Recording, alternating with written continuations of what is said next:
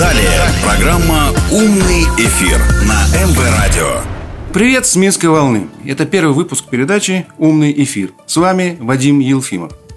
И наш первый гость в студии, первый, дорогие радиослушатели, журналист, публицист, ведущий «Спутника Беларусь» радио, лауреат конкурса журналистов России и Беларуси «Золотой зубр» и, наконец, просто умный собеседник Вячеслав Шарапов. Добрый час, Слава. Добрый, добрый. Спасибо за хорошее представление. Буду стараться поддерживать. Ну, в следующий раз еще побольше наговорить. Регалий у тебя много хватает. постараюсь и не наговорить в этот раз. Ну, видишь, умный эфир, Слава. Чувствуешь ответственность, да? Как бы вот немножечко есть некая претензия на то, что мы с тобой Я чувствую наслаждение от того, что можно побеседовать глубоко, не спеша, не так, как в режиме ток-шоу, когда у тебя вот забирают микрофон прям в самый интересный момент. А можно закончить свою мысль, можно ее продолжить, как можно не хватает оформить. Иногда, да? Ну, я как раз по этому поводу и придумал такое название, потому что, ну, по идее, умных людей должно становиться все больше и больше, да? А вот, к сожалению, эфирного времени для них, каких-то передач становится все меньше и меньше. Вот этот маленький пробел, а может большой, мы будем стараться надо попасть в эту вилку. Да. Так. Но не сесть на эту вилку. Ну, конечно, мы будем говорить на самые разные темы. Не будем умничать, не будем каждые пять минут спрашивать. Не дай да, бог умничать. Да, там вот как пройти в библиотеку, да, да и так далее, и так далее. Ну, где-нибудь какое-нибудь э, умное каверзное словечко вернем, да уж простят нас радиослушатели. Вот хочу начать Будем обсуждать самые разные темы, да, от политики там, до бикини 21, мини-бикини что-нибудь в этом роде. Но что сейчас самое на слуху и такое как бы более приятное, да, как бы вдохновляющее. Хочется начать с позитива. Эфир на МВ Радио. Как ты относишься к футболу, Слава? Любишь ли ты футбол так, как я его люблю? Или как театр, да? Помню, там Белинский, вот если перефразировать эту его знаменитую цитату. Как ты к нему относишься? Любишь? Ты знаешь, я тебя, видимо, разочарую. О. Я когда-то любил футбол смотреть на стадионе. Я помню, 82 год, победные реляции Минского «Динамо» тут у нас на стадионе. О, Мы ходили. «Динамо», легенда. Да, это же был тогда тот самый чемпионат, когда они стали чемпионами да. СССР. Я помню эти игры. Мы ходили Сколько болели. Лет прошло? Слушай? Это, слушай, наши многие зрители просто не поверят, что прошло Они не уже 40 лет почти с, с тех пор. Представляешь, ну тогда это действительно был подъем, это был такой класс. А потом я очень охладел, особенно вот этому телевизионному футболу я совершенно равнодушно отношусь. Наверное, потому что... Нет атмосферы, не чувствуешь э, дыхания воздуха, Дело поля. даже не в этом. Да? Мы, у нас же ум, умная программа. Mm-hmm. Вот я с точки зрения умной программы могу сказать, что вообще сам по себе футбол, с точки зрения его полезности... Только не говоришь, что это не умная игра. Нет, с точки... Нет, для того, чтобы забить кожаный мячик э, в противоположные ворота, здесь нужен и ум, и сила, и изворотливость, О, и техника, деле, да.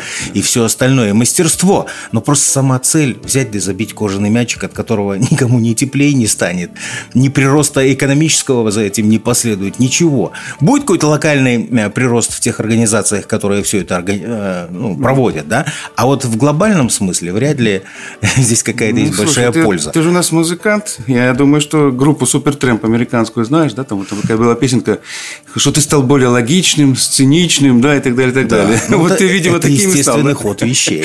С возрастом. Было бы странно, если было наоборот. Я вот попытался сохранить сохранить свои эмоции на этот uh-huh. счет. Скажу честно, люблю футбол до сих пор. И вот сейчас, когда идет чемпионат мира Европы, да, 2020 э, года, заметьте, в 2021 году, вот это ведь о чем говорит? Ну, была пандемия, была, наверное, к сожалению, пока еще и остается. Но мы пытаемся как-то вот возродиться, да, как бы в, в этих сложных условиях все-таки сохранить те самые приятные вещи, и футбол любимый, да, чтобы почувствовать, что жизнь идет, двигается и так далее, и так далее. И в этом смысле я даже не хочу с тобой обсуждать как бы вот ходы там какие-то, да, кто как играет, кто как тренер сработал, какие там э, футболисты, что как забили голы.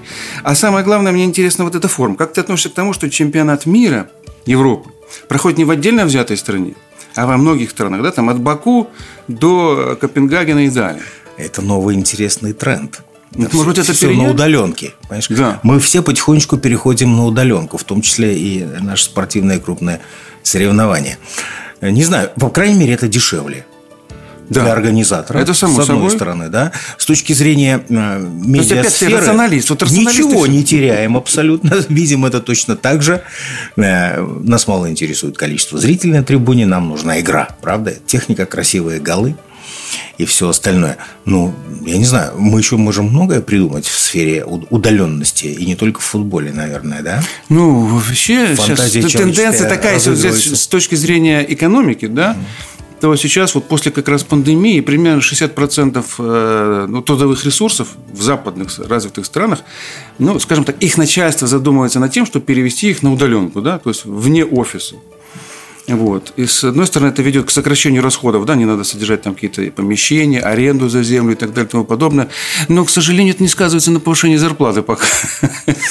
Ну, в принципе, э, здесь же, опять, опять-таки, здесь же экономия на дороге, да? Да, на всем. И транспортные, так сказать, издержки и тому подобное. И э, Аренда стресс. офисов. Смотри, сколько всего, да, сразу. Э, вот эти бесполезные разговоры о кофемашины тут же нивелируются, да, сводятся к минимуму. Кто сколько выкурил сигарет. Тут масса Штрафы, вопросов. да, и так далее. Масса пользы уплывает.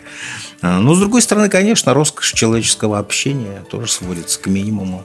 Ну, ты знаешь, я вот что хотел еще по поводу футбола спросить тебя. Да.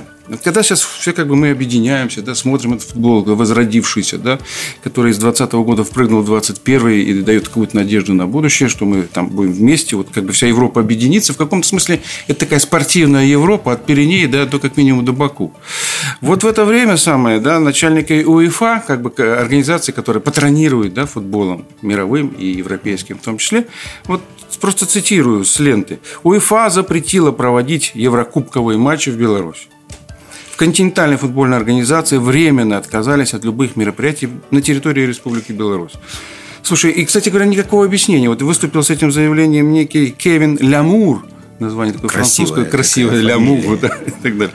Но он не дал объяснения, почему.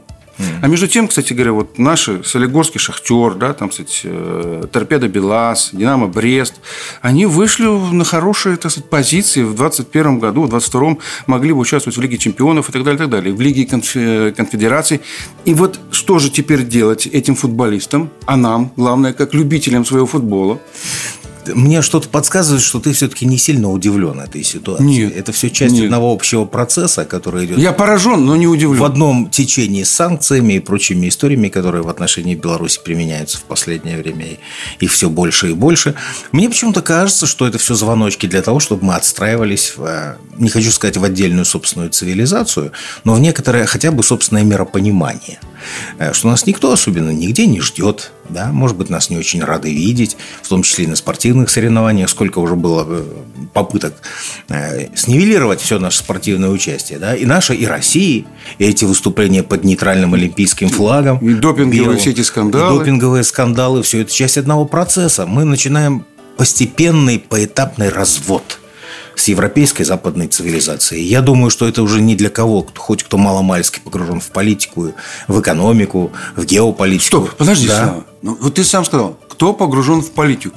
Но ведь спорт и политика, кто? они должны быть они друг от друга вдалеке. Казалось бы, да. А, а на деле, по факту, по факту совсем не так.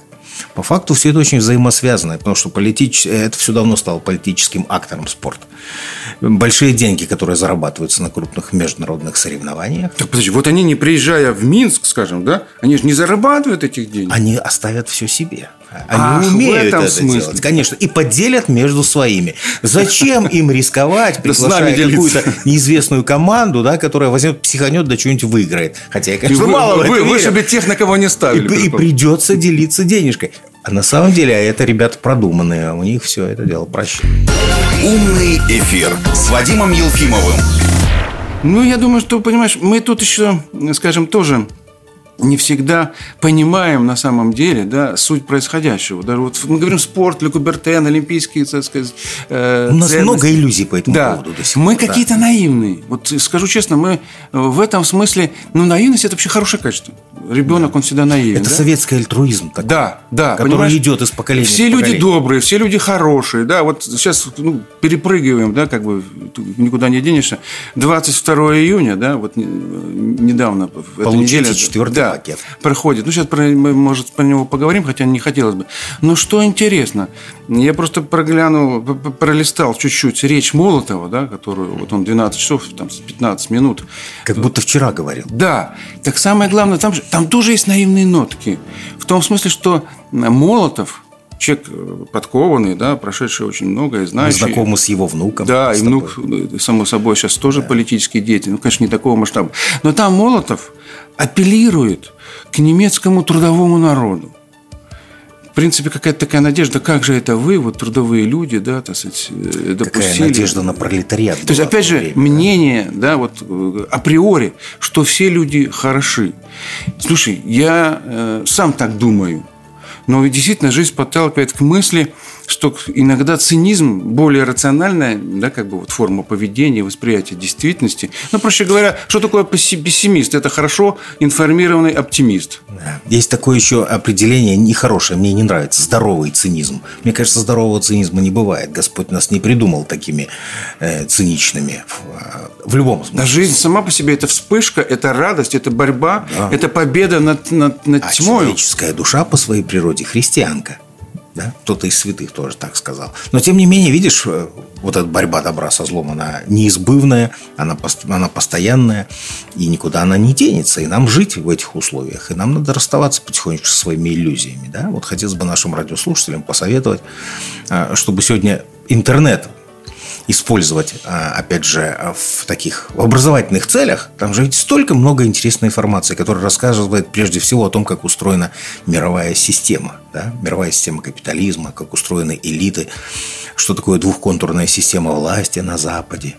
Ведь многие думают о том, что э, демократия, права человека, свободные выборы, это такое вот, это нечто, это какое-то завоевание Запада. Да нет, это все ширма, за которой Слушай, а может все-таки вернуться в библиотеку? Я говорю, в библиотеку надо обязательно вернуться. Потому что интернет иногда всего того, о чем ты говоришь, не дает. Там где-то прячет много. Там прячет где-то. Я думаю, что тот, кто будет серьезно искать, найдет. Вот, нужен интерес. Да. Ну, не просто то, что на поверхности лежит. На, на поверхности чаще всего пена. Мы знаем, что да, плавает на поверхности. Да, да, да, вот это самое. А надо занырнуть, как говорится, поискать. Надо знать источники.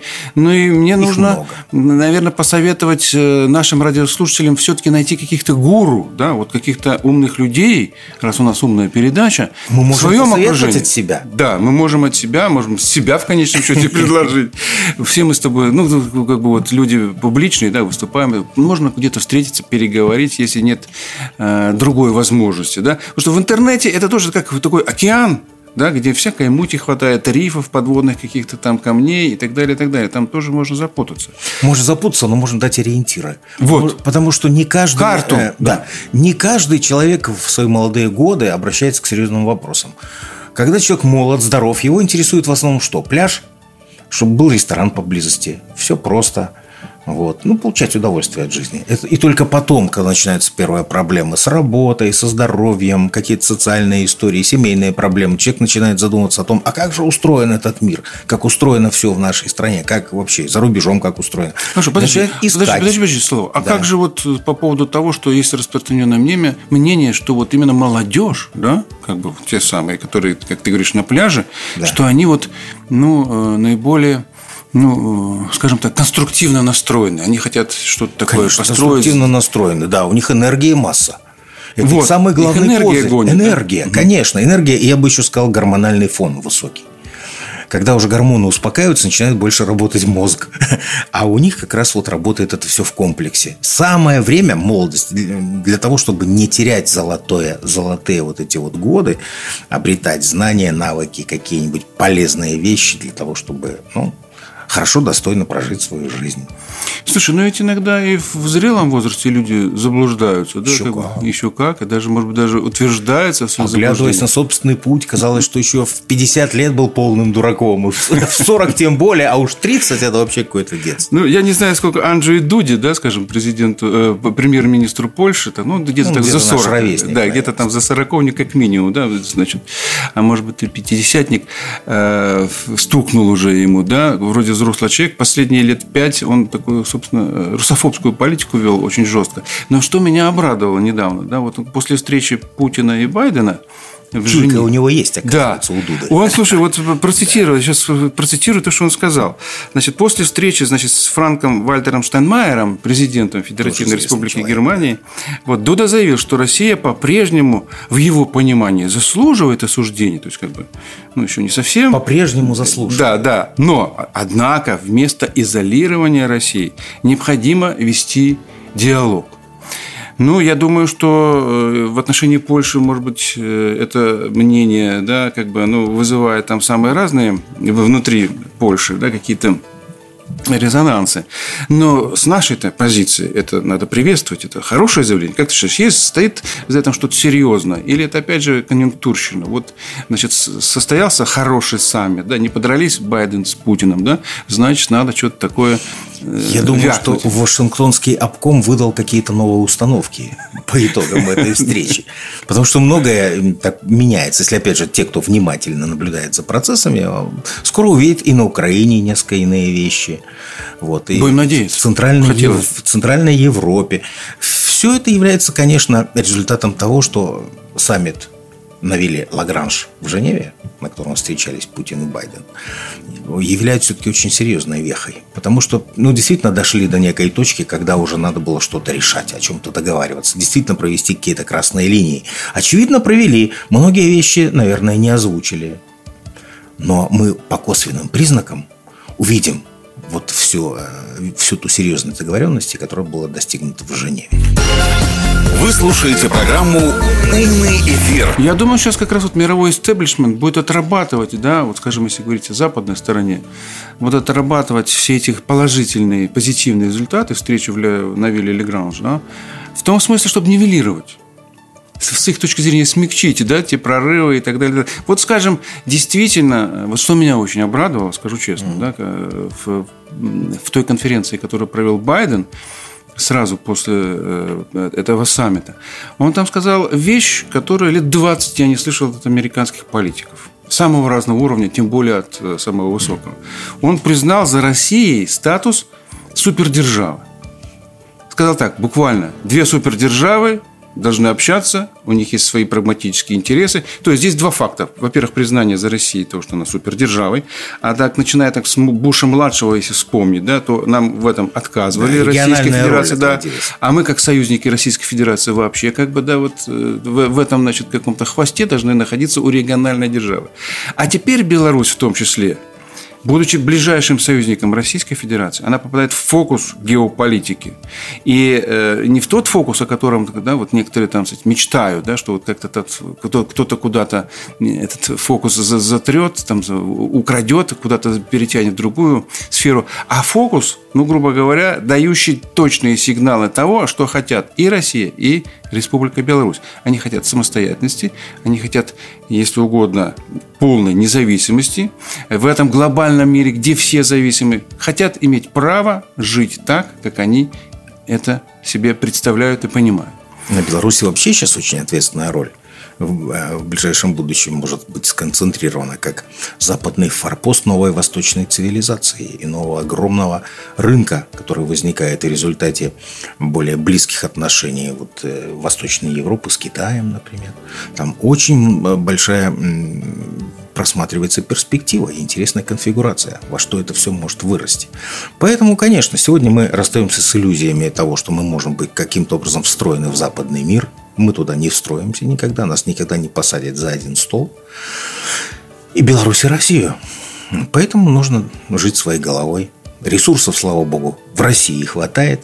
Если мы будем э, частью этого союза большого, частью огромного рынка и энергетического, и ресурсного, и прочего, и прочего, и прочего, и человеческого, и продовольственного, что немаловажно в этих условиях, а также такой фактор, как чистая питьевая вода, сегодня тоже никто не снимает с повестки дня. Это, ну, это, это Беларусь, это легкие Европы. Вот да.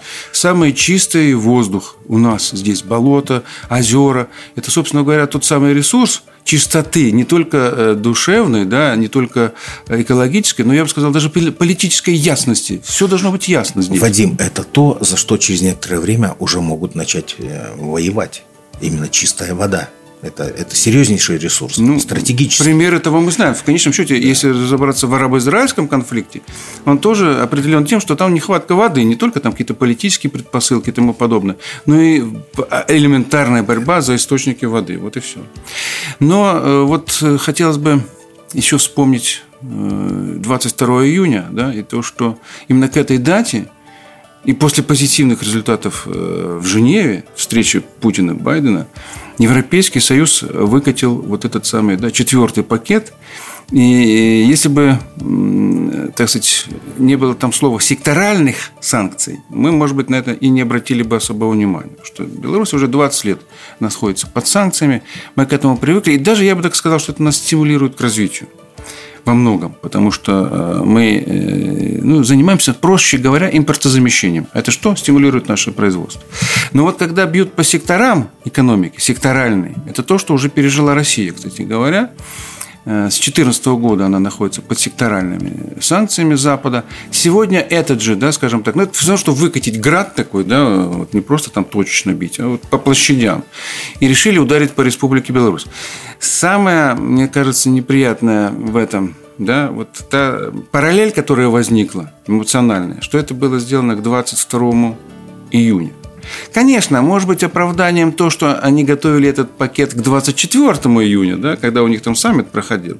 Но э, если вы хоть немножечко понимаете в психологии белорусского народа, да, то вы, да, господа инициаторы этих санкций, не могли не предположить, как мы это воспримем именно 22 июня. Вы сами нам подкинули да. такую версию, которую можно пообсуждать. Да. Правда? Я, а может быть, это сделано злонамеренно. Как, как сказал думаешь? Кирилл Коктыш, да, угу. тоже наш знакомый, да, да, известный политический эксперт, доцент МГИМО, известный публицист, в политике случайностей не бывает. Особенно то, что касается каких-то сакральных дат. Поэтому кто-то думал, очевидно, в Евросоюзе. Когда Даже вы... если не думал, и это у него произошло по Фрейду, да, то да. он, проще говоря, это у него из подсознания выскочило. И тут смотри, следующая цепочка выстраивается. И 22 июня Э, весь белорусский актив и гости из России, из, из многих стран в Брестской крепости. Да. Смотри, как все сходится, как интересно. Испортить, испортить, да, собственно говоря, это впечатление. Но э, вот э, давай Меркель обсудим в этой связи, уже немножечко как, как бы вот погрузились в эту тему, и чтобы не утратить нить, Меркель в это время выступает как бы с примирительным очень заявлением да, по поводу 22 июня. Она говорит о том, что немцы должны испытывать чувство стыда да, вот за те преступления, за те э, значит, нехорошие вещи, как по ее мнению и по мнению всех остальных, которые они творили на нашей территории. И, кстати говоря, вот очень интересно, реакция, которая была у э, немецких. Да, там реакций было много. Да, кстати, да, да, да. Вот я просто приведу две, две цитатки, две таких характерных. Э, один пишет Hans Joachim Балдамус. Ну, так сказать, под таким ником он выступает. Какое отношение имеют к этому войне. Я читал это. Мои внуки в возрасте 19 лет и 21 года. Абсолютно никакого. Перестаньте, наконец, постоянно напоминать про это данным поколениям. Значит, здесь коллега, скажем так, или господин, или хер, гер, значит, пишет о том, что он-то, видимо, старый, может быть, даже проходил, да, вот эти военные все истории. Но это старшее поколение. А вот молодое тут да. Интересно. В 80-й раз, то есть 80 лет нападения, в 80-й раз возмущается какой-то Надья Малевап. 80-й раз. Я не виновата, дама, оказывается, в том, что произошло за 40 лет до моего рождения. Ну, конечно, она не виновата. Кто с этим спорит?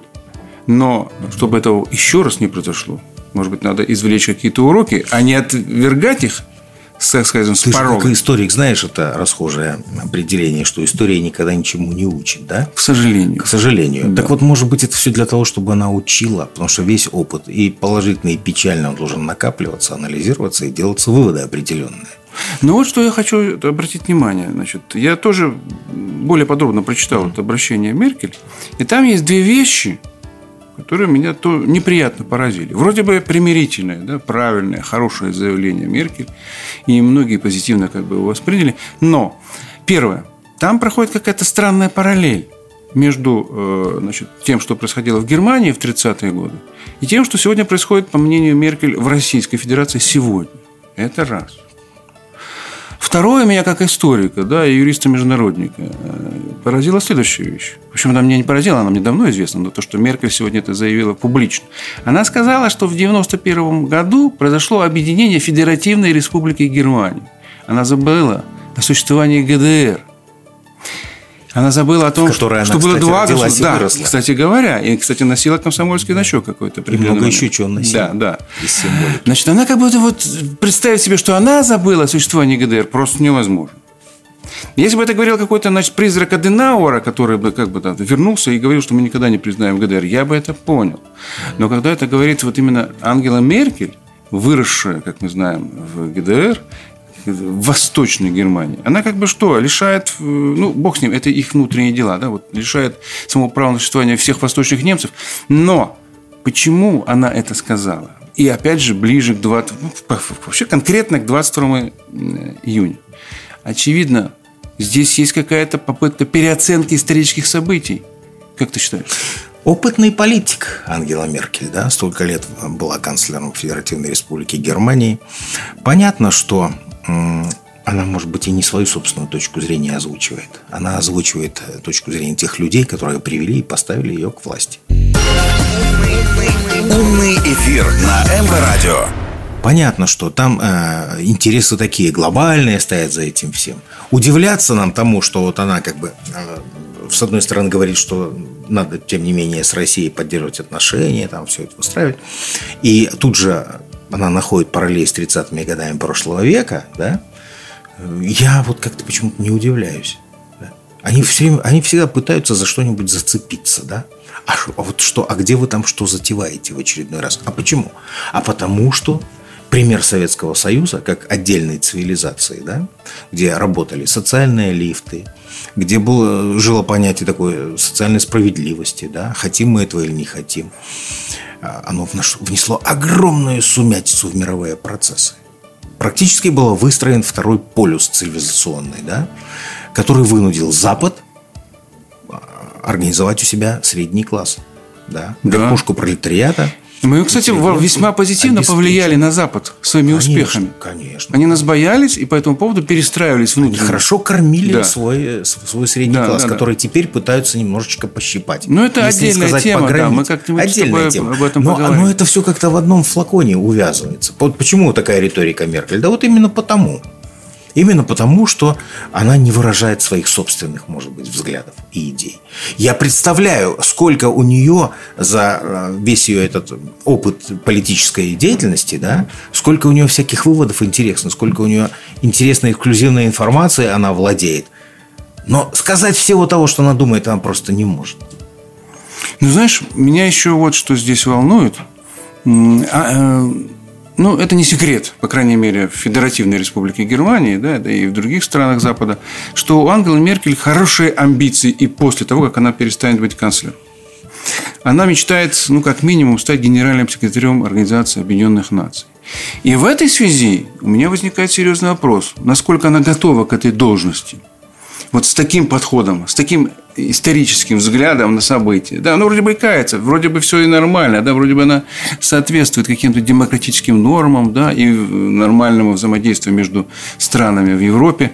Но, с другой стороны, там как камень за пазухой, да, хранится вот этот вот маленький, да, как бы секретик перестраивания истории в прошлом, то есть подстраивание историю под ее нынешние взгляды или под то, как ты правильно сказал, что ей кто-то там посоветовал из-за океана. Она готова. Конечно же, она готова к такой должности, она готова в силу своего политического опыта и в силу своих небольших бытовых притязаний, скажем прямо, да, вот эти все фотографии, где она с мужем с тележкой выкатывает из супермаркета, ну, скромная потребительская корзина, да, скромная одежда, несколько пиджаков разноцветных, да, в общем, человек, который не не страдают комплексами, так сказать, какой-то реализации каких-то павлиньих перьев на себе, да? Конечно, будет. Она, она умеет работать уже с теми силами, которые стоят за политиками, да, которые формируют политический ландшафт в Европе и в мире. Я думаю, что они давно к ней присматривались, те, кто влияет на, в том числе и на Организацию Объединенных Наций.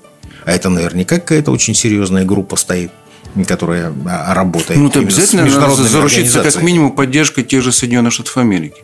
Да. В национальном смысле, да. да. А, а еще и в наднациональном да. смысле нужно зарутиться огромной поддержкой групп финансово-промышленных, олигархических, банковских, там каких угодно. Но в том числе нужно заручиться поддержкой Российской Федерации, как Конечно, члена Совета Безопасности. голоса, да, да. да. Но мы же видим, как голосуется в последнее время в Организации Объединенных Наций, да, как, какое там количественное превалирует э, видим прекрасно. Вот смотри, мы, настолько очевидно. мы логичным путем да, вышли на э, тему Организации Объединенных Наций. Кстати говоря, меня удивило, что никакого серьезного заявления Гутерриш не сделал по 22 июня. А я зачем ему? Я что-то, может, я прошляпал? Ему зачем? У него сейчас второй срок. Зачем ему настырняться-то на эту тему? Вот. Да. Получается так, что какие-то личные да, амбиции там, кстати, ну, это обычный карьерный плане. рост. Да, карьерный Продолжение рост. карьерного роста. Но согласись, что это серьезный политический ляп. Организация, созданная в результате победы над фашизмом, она так или иначе, ее э, главное лицо, э, как говорится, Вадим, должна так, была так отреагировать. все уже. Ялтинского мира нет. Уже нет тех договоренностей, они уже не работают в полной мере, как и нет Бреттон-Вудской системы. То есть, все то, что строилось после Второй мировой войны, сегодня уже не работает. Требуются совершенно новые международные институты, и требуются новые договоренности, и новые красные линии. Все требуется новое. И требуются новые валютные зоны в том числе. То есть, все переформатируется. Да. И мы свидетели этого. Как нам не повезло-то жить, согласно китайскому проклятию, да? В, в, во времена перемен мы уже сколько всего этого да, пережили. Как сказал уже наш ближе, да, более отечественный поэт, блажен, кто посетил сей мир в его минуты роковые. роковые да, да. Вот, ну, значит, мы действительно... Но, с другой стороны, нам повезло, мы крупной войны большой не, переж... не пережили. Ну, да, я понимаешь, не считаю вот, Афганистан. Э, конечно, я считаю, что всегда есть некий баланс, да, вот нет такого чтобы мы могли сказать, что обязательно мы какие-то там несчастные. Жизнь всегда состоит из разных из цветов, да, разных там оттенков там существует. Я думаю, что в чем-то, по крайней мере, нам интересно. Хотя зачастую э, результаты нашего интереса нас не радуют. Но тем не менее, да, мы живем в такое время, когда интересно, что произойдет. Да, многие вот знания, многие печали. Да, множит печаль. Умный эфир с Вадимом Елфимовым. Как ты думаешь, э, вот в связи с этим переформатированием, да, возможно вступление Германии, нынешней объединенной Германии, э, в Совет Безопасности? Э, я понимаю, что это гипотетически мы сейчас размышляем на эту тему, но еще раз повторяю, учитывая и амбиции Меркель, и то, что она, кстати говоря, об этом уже заявляла вполне официально, что надо бы вернуть и так далее и тому подобное. И в это одновременно идет речь о реформировании Организации Объединенных Наций. То есть под эту реформу основного международного ну, да. инструмента, можно будет там в том Все числе ввести Германию. Событий и новых и вот тогда, с моей точки зрения, произойдет самое главное. Я ничего не имею против Германии, против Федеративной Республики, да, э, против немцев и так далее, и так далее. Тем более в будущем. Я надеюсь, что это будет еще лучше, более демократичная и хорошая страна. Но с другой стороны, вот тот самый исторический опыт, который сегодня молодежь и некоторые старички, да, так скажем, в Германии, они отрицают он должен быть определяющим, ну, скажем так, для форматирования, для будущего формата этой страны, для участия в международных отношениях. Если Германия, однажды затеявшая войну, самую кровавую и ужасную войну в истории человечества, и проигравшую эту войну, затем войдет, даже пусть через сто лет, Совет Безопасности, то есть тот совет, который должен сохранять безопасность в глобальном мире, то я считаю, это будет просто-напросто ну, переворот в сознании. И самое главное, вот эти те самые роковые какие-то сакраментальные вещи, которые вроде бы изначально кажутся не очень, да, как бы, ну, что там изменили, написали, вставили еще одну табличку, еще другая сторона. Но они могут иметь самые, важ... самые глубокие, далеко идущие сакральные последствия это будет означать, что человечество не извлекает исторических уроков. Она хочет их забыть и стало быть готова к новым историческим трагедиям. Главный урок в чем состоит? В том, что мы должны помнить, а кто же финансировал Гитлера, кто эту разрушенную страну в начале 30-х годов начал поднимать, да, кто отдал Гитлеру и Австрию, и Чехословакию с ее военным промышленным потенциалом на тот момент неплохим.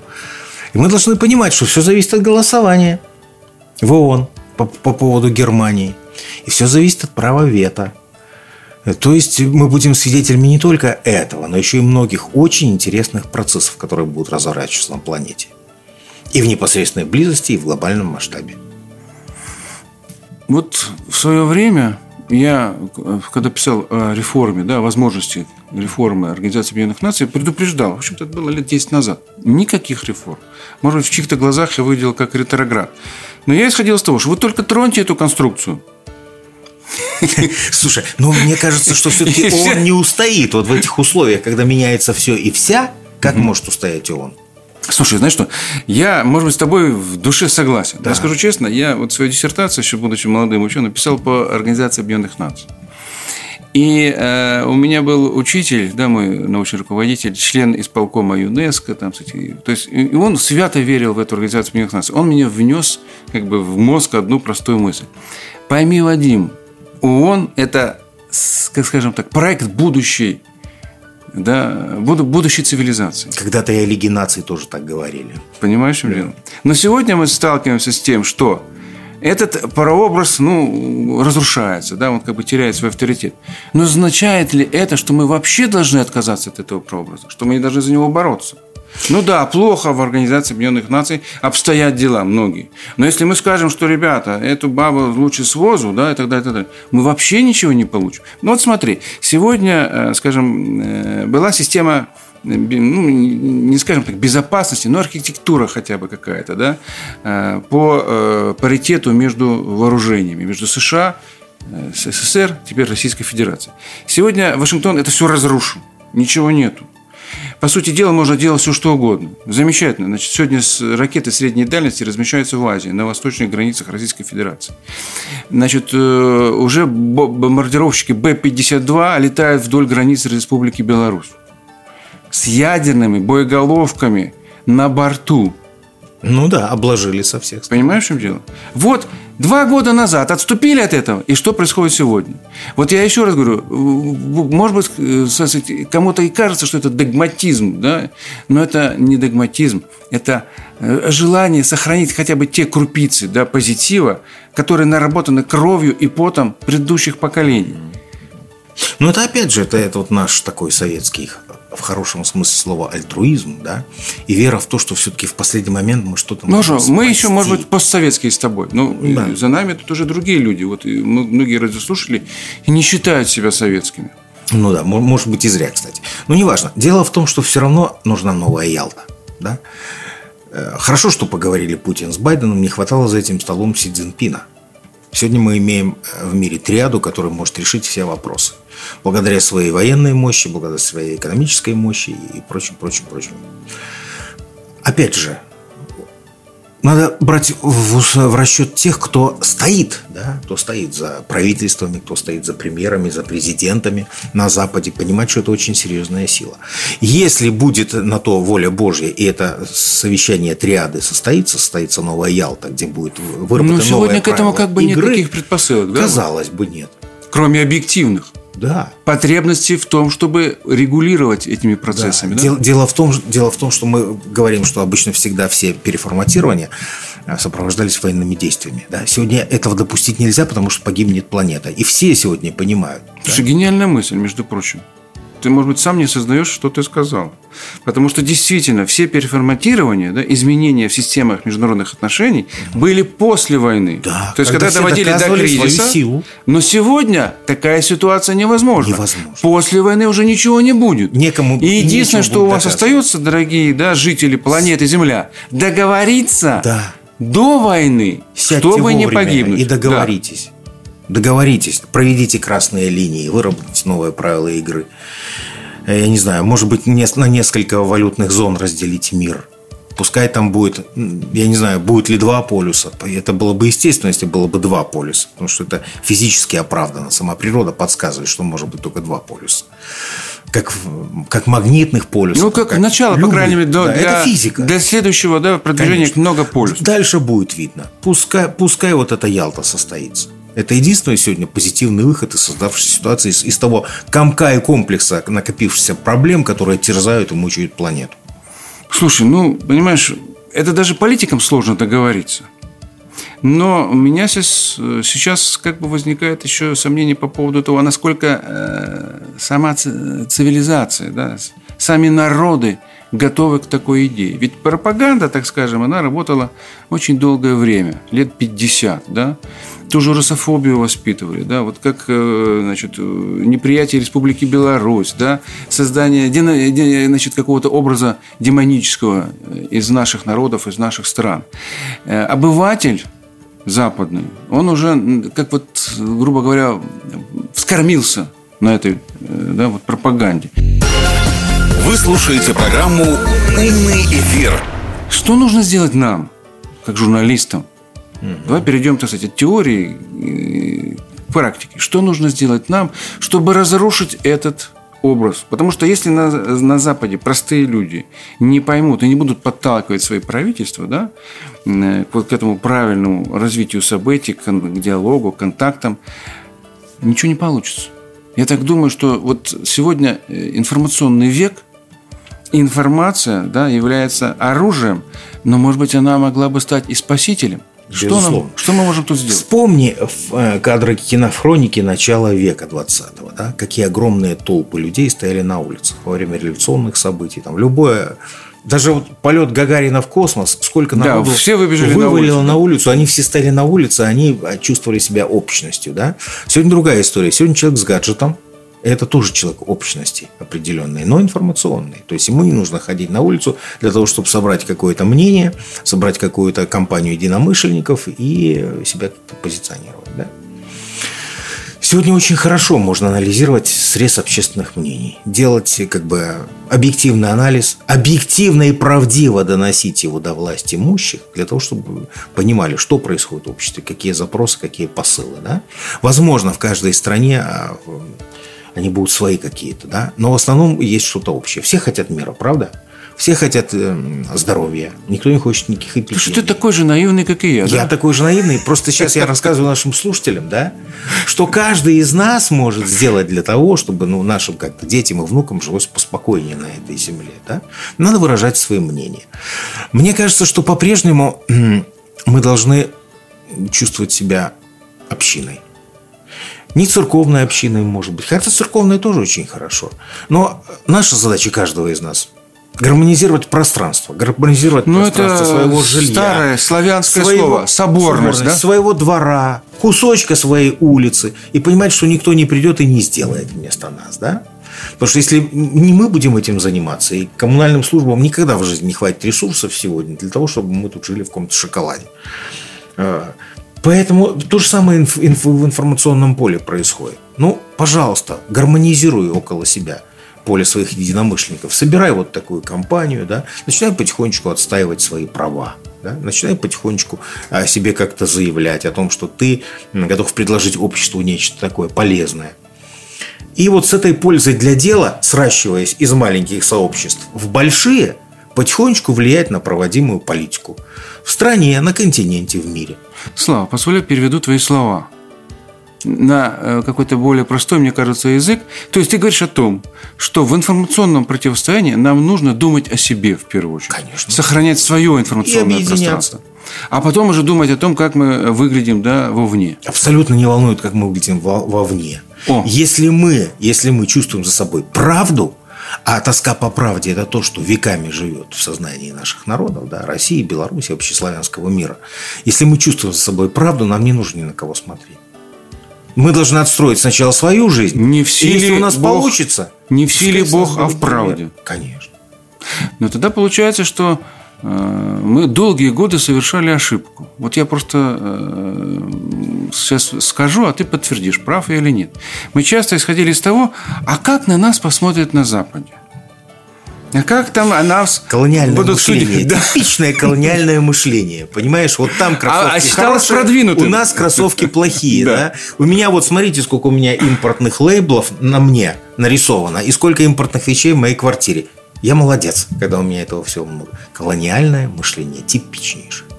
Уехать вот из этой постылой родины куда-нибудь в град на холме, да, в метрополию и там устроить свою жизнь. Ну, как так можно? -то? Сколько можно? Ну, уже сколько раз бились головой об стену. А откуда это? Вот я не могу понять. Как ты считаешь? Это я же с каких-то глубин веков идет? Я думаю, что это Петра Первого еще это идет. Когда вот он привез всем состриг бороды. Да? Я не знаю, насколько там было хорошо. Я не жил в те годы. Пишут разные. Но мы можем предположить. Мы можем предположить, потому что для того, чтобы познать историю, нужно внимательно, нужно внимательно посмотреть на современность. И тогда многие вещи тоже становятся понятными. Да? Ну, взял, постриг бороды, переиначил все. И сказал, что вот там лучше будем у них учиться. И, Учимся до сих кстати, пор. развернул да. всю страну в, в сторону Запада, да. прорубил окно. Но я не хочу ругать Петра не Первого. Великий, там, великий. Там были свои положительные, да. но и свои отрицательные Может быть, по-другому нельзя было. Нам не надо никого обожествлять. Говорить, что вот это правда mm-hmm. в последней инстанции, потому что все мы люди живые, в том числе и наши руководители. У всех есть свои плюсы, у всех есть свои минусы. Просто очень важно, в какой момент в какой момент э, все действует на пользу, а в какой момент начинает уже разворачиваться в другую сторону. Нужно как-то внимательно смотреть за всей этой Надо верить смотреть, в себя. Верить в себя, верить Понимаешь? в свои силы и понимать, что Гордиться собой, если угодно. Даже если у нас есть какие-то недостатки, не надо гордиться, это наше... улучшать надо себя. Ну, если не будешь гордиться собой, как ты будешь улучшать? Ты скажешь, я плохой, Знаешь, гордыня, сирый. Нет, гордыня это, это... Ну, не в том смысле, что гордыня, что я выше, грех. лучше других. Да? Ты это самый страшный грех. Почему? Потому что что такое гордыня? Ну, хорошо, а как мне это, не гордиться это, подвигами моих это отцов и дедов? Это неприятие ситуации, да? Не, гордиться можно. Но самое главное, э, не гордиться собой. Собой любимым, собой красивым. Это да. Это самовлюбленность. Вот, это самовлюбленность, это плохо. Это вот есть высшее проявление вот этого плохого качества гордыни, да? А историю, да, из нее надо брать пользу. Из прошлого надо брать. Огонь, а не пепел. Слушай, мы с тобой нащупали корни этого явления. Так. От этого провинциального да, комплекса Колониального. Да, колониального. Самого себя люблю, вокруг меня все плохие. И все мне должны. Все мне должны, и поэтому на Западе меня оценят.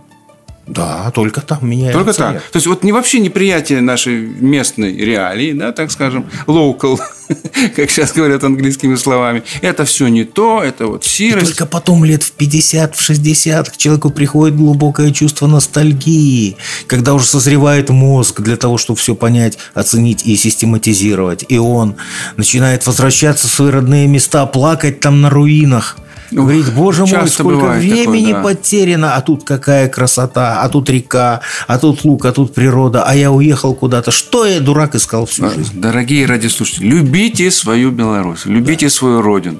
То, что вокруг вас, это и есть самое лучшее. Любите а вы в, в этом окружении тоже самое лучшее. Вот я об этой гордости я говорил.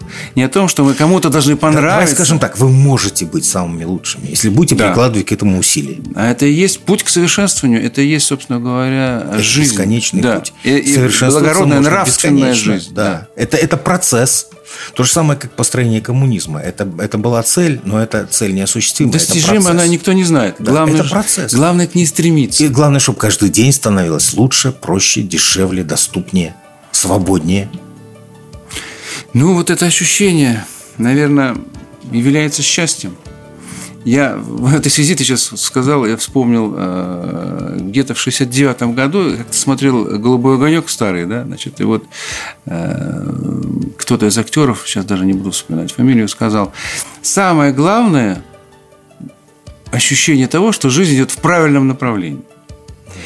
Может быть, он и ошибался, учитывая да, то, что мы знаем сегодня, да, э, то, что потом Советский Союз э, разрушился. 20 лет разницы между 69-м и да, 89-м. Да, в принципе, наверное, тогда... Всего-то в историческом отношении. Это Вообще пыль. миг, мгновение.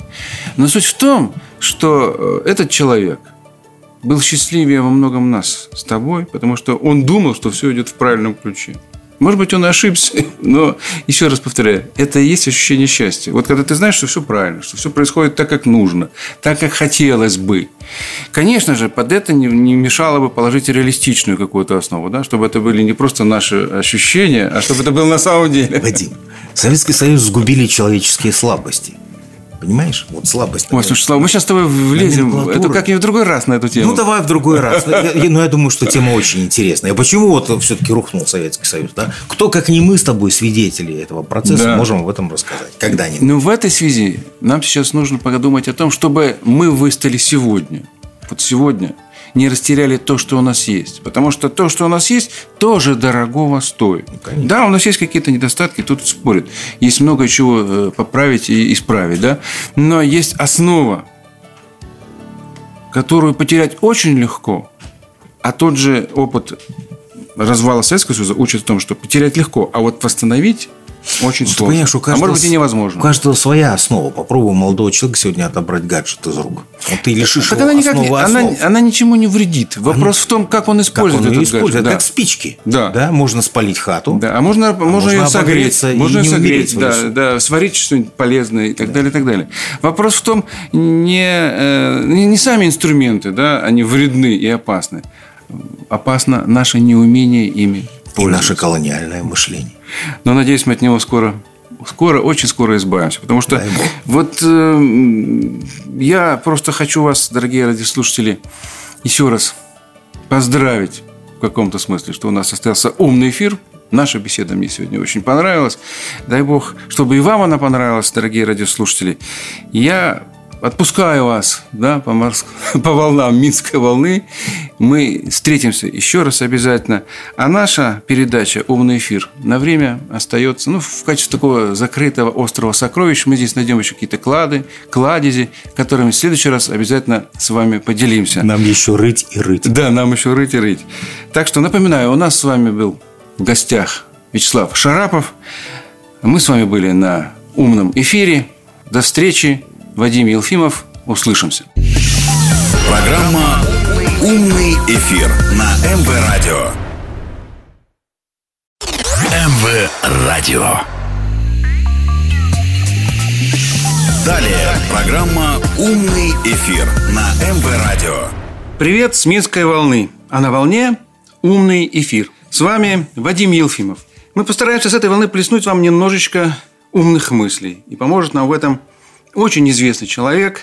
Собственно говоря, э, во всякой стране есть такие люди, которых нет необходимости представлять. Я уверен, что именно этот человек относится к этой категории. Но все-таки, прежде чем произнести его имя и фамилию, я скажу, что он лидер Либерально-демократической партии Беларуси. Ну и известный депутат белорусского парламента. Итак, прошу любить и жаловать, Олег Гайдукевич. Здравствуйте, друзья. Очень рад у вас находиться. Приветствуем и мы тебя. Умный эфир на МВ Радио. Олег, ну хотелось бы начать наш разговор, скажем так, с какой-то очень позитивной человеческой нотки. Я э, связан с тобой немножечко э, разными узами, да, но в том числе через Facebook. Вот, и знаю, что у тебя сейчас очень напряженный и приятный, ответственный период в жизни. Да? Твоя дочка поступает в ВУЗ. Поделись с этим, как говорится, радостью. Надеюсь, уже она близка к, к успеху. Остался э, вот еще один экзамен. Уже угу. сдали мы белорусский язык, сдали мы русский язык, сдали биологию, которую я бы не сдал угу. никогда, потому что я вспоминаю свои школьные годы. Для меня биология химия, физика – это было что-то на грани непостижимого, потому что я гуманитарий. Такой Слушай, подозрительное совпадение. У меня тоже с химией сплошные проблемы. Но с химией Когда дочка сказала биология, я, конечно, я только мог посочувствовать ей, и, конечно, переживаю. Да для родителей вообще ничего важнее детей нет, и это понимаешь с каждым годом прожитым.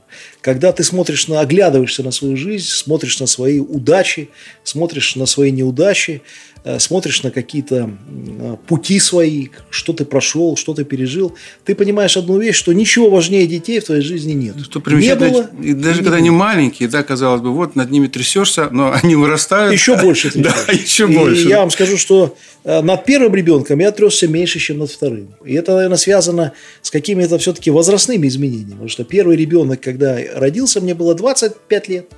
Я ничего не боялся вообще. Ни болезни, ни врачей, ни, ни будущего. Я считал вообще, что все, жизнь вообще еще не началась даже. Когда что ну да, 25 произойти? лет. Когда родился второй ребенок, я стал переживать гораздо больше. А сейчас я и переживаю за первого гораздо больше. И я, То есть ты растешь вместе да, с детьми, да. скажем Я так. ж молодой еще. Я вот думаю, а что в 60 лет, что-то в 50 лет. Я начинаю понимать бабушек и дедушек. Я всегда удивлялся, почему моя бабушка покойная и дед так трясутся за каждую мелочь, которая со мной происходит. Но возвращаясь к поступлению, конечно, вся семья волнуется, я очень сильно переживаю, верю в свою дочь, э, скажу, что я не вмешивался вообще, куда ей поступать, как поступать, какую Но профессию. Ты сейчас специально не спрашиваю, куда? А, я скажу, секрета нет, она хочет поступить в БГУ угу. на факультет психологии. Ага. Я только недавно узнал, что его возглавляет Гигин Вадим Францович, э, которого я знаю. Только вот недавно об этом узнал.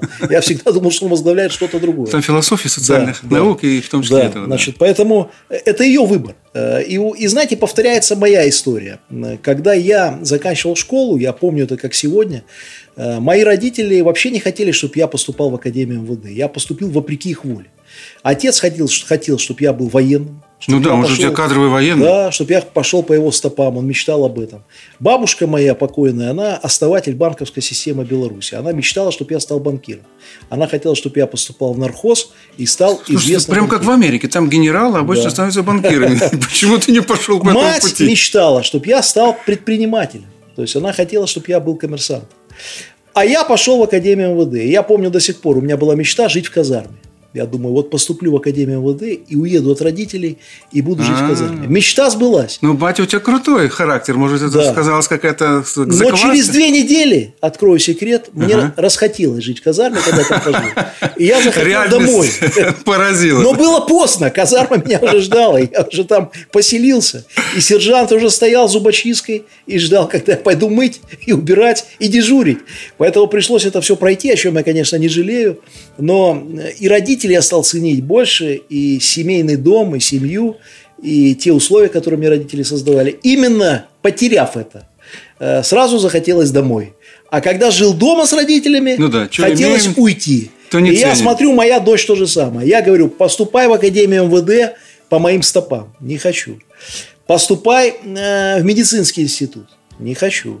Поступай, значит, э, на Нет, подожди, ты международные только отношения. что сказал, что ты не влиял. Да. И, а, и я тут же понял- признаешься в том, Да. что пытался И влиять. потом я вспомнил себя. Я вспомнил просто себя и принял решение. Я пришел к ней, это было год назад.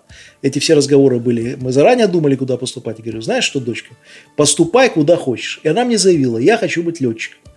Я сглотнул, говорю, пожалуйста, будь летчиком. Но из-за зрения, там, из-за тех требований, которые там по здоровью, она потом поменяла решение, вот решила поступать э, в БГУ на психологию. Это ее право, ее выбор, и моя задача как отца просто поддерживать настолько, насколько я это могу. Ну, слушай, ты ведь немножко, наверное, участвуешь, ну, по крайней мере, в обсуждении, то, как она сдает ЦТ, да, и так далее, и так далее. Да. Вся эта процедура перед твоими глазами проходит так или иначе. Скажи, пожалуйста, как ты думаешь, мы бы с тобой сдали это ЦТ? Я бы не сдал. Значит, э, скажу честно, вспоминаю, у нас как-то было все живее и добрее. Открою даже секрет, вот сейчас расскажу, как у нас все было. Я когда сдавал школьные экзамены, до сих пор помню, как я сдавал математику. Я учился в гимназии номер 4 сейчас. Это известная белорусскоязычная гимназия. В мое время это была гимназия с математическим и физическим уклоном. Подожди, это вот на коммунистической, да? Это на Кунцевщине. Ага, а. Вот представьте на секунду, человек, который ненавидит математику, физику и химию, биологию, попадает в математическо-физическую гимназию. Почему? До этого я учился э, в, в школе с английским уклоном на Захарова, это известная школа 54, самая известная, она и сейчас известная.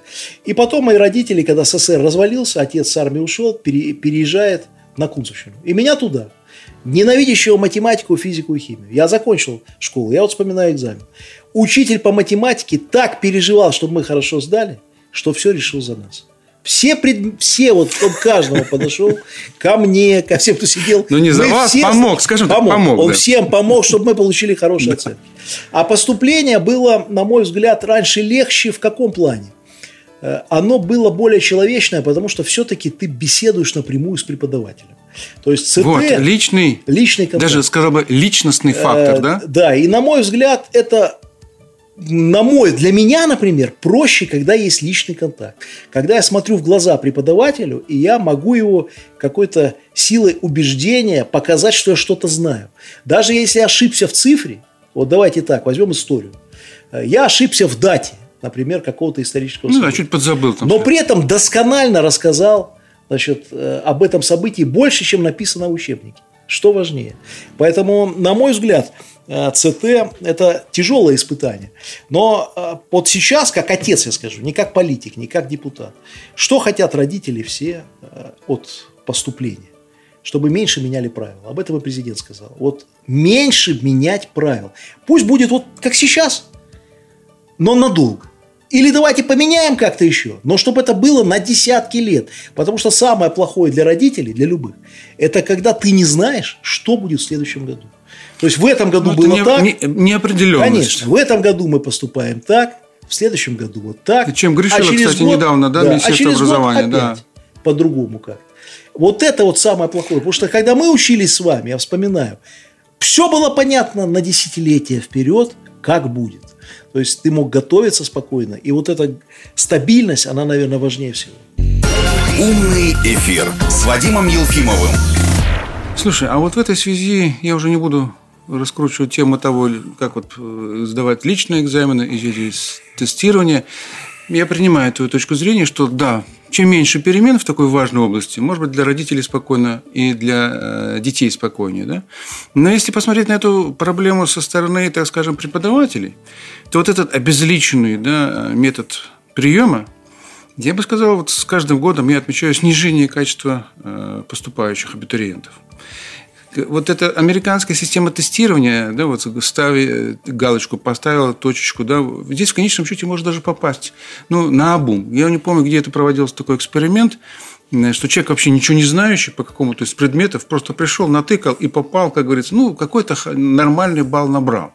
То здесь всегда присутствует элемент случайности. А когда ты общаешься с преподавателем, если преподаватель знающий, понимающий, да, он, как ты правильно сказал, даже если человек ошибся в какой-то да, вот, дате там, или что-то, он видит, что у него есть историзм, да, у него есть понимание э, тенденции развития исторических процессов и так далее, и так далее. И что этот человек больше подходит, чем тот, который назвал дату, но не понимает процесса. Вот, э, знаешь, вот один из последних таких очень умных, с моей точки зрения, разговоров, который состоялся по, на телевидении, по поводу телевидения и вообще на развитие науки – Э, был такой Капица, ты отлично его знаешь, да. профессор, который вел передачу «Очевидное, невероятное». И вот он уже сошел со сцены, была у него значит, беседа, одна из последних, по-моему.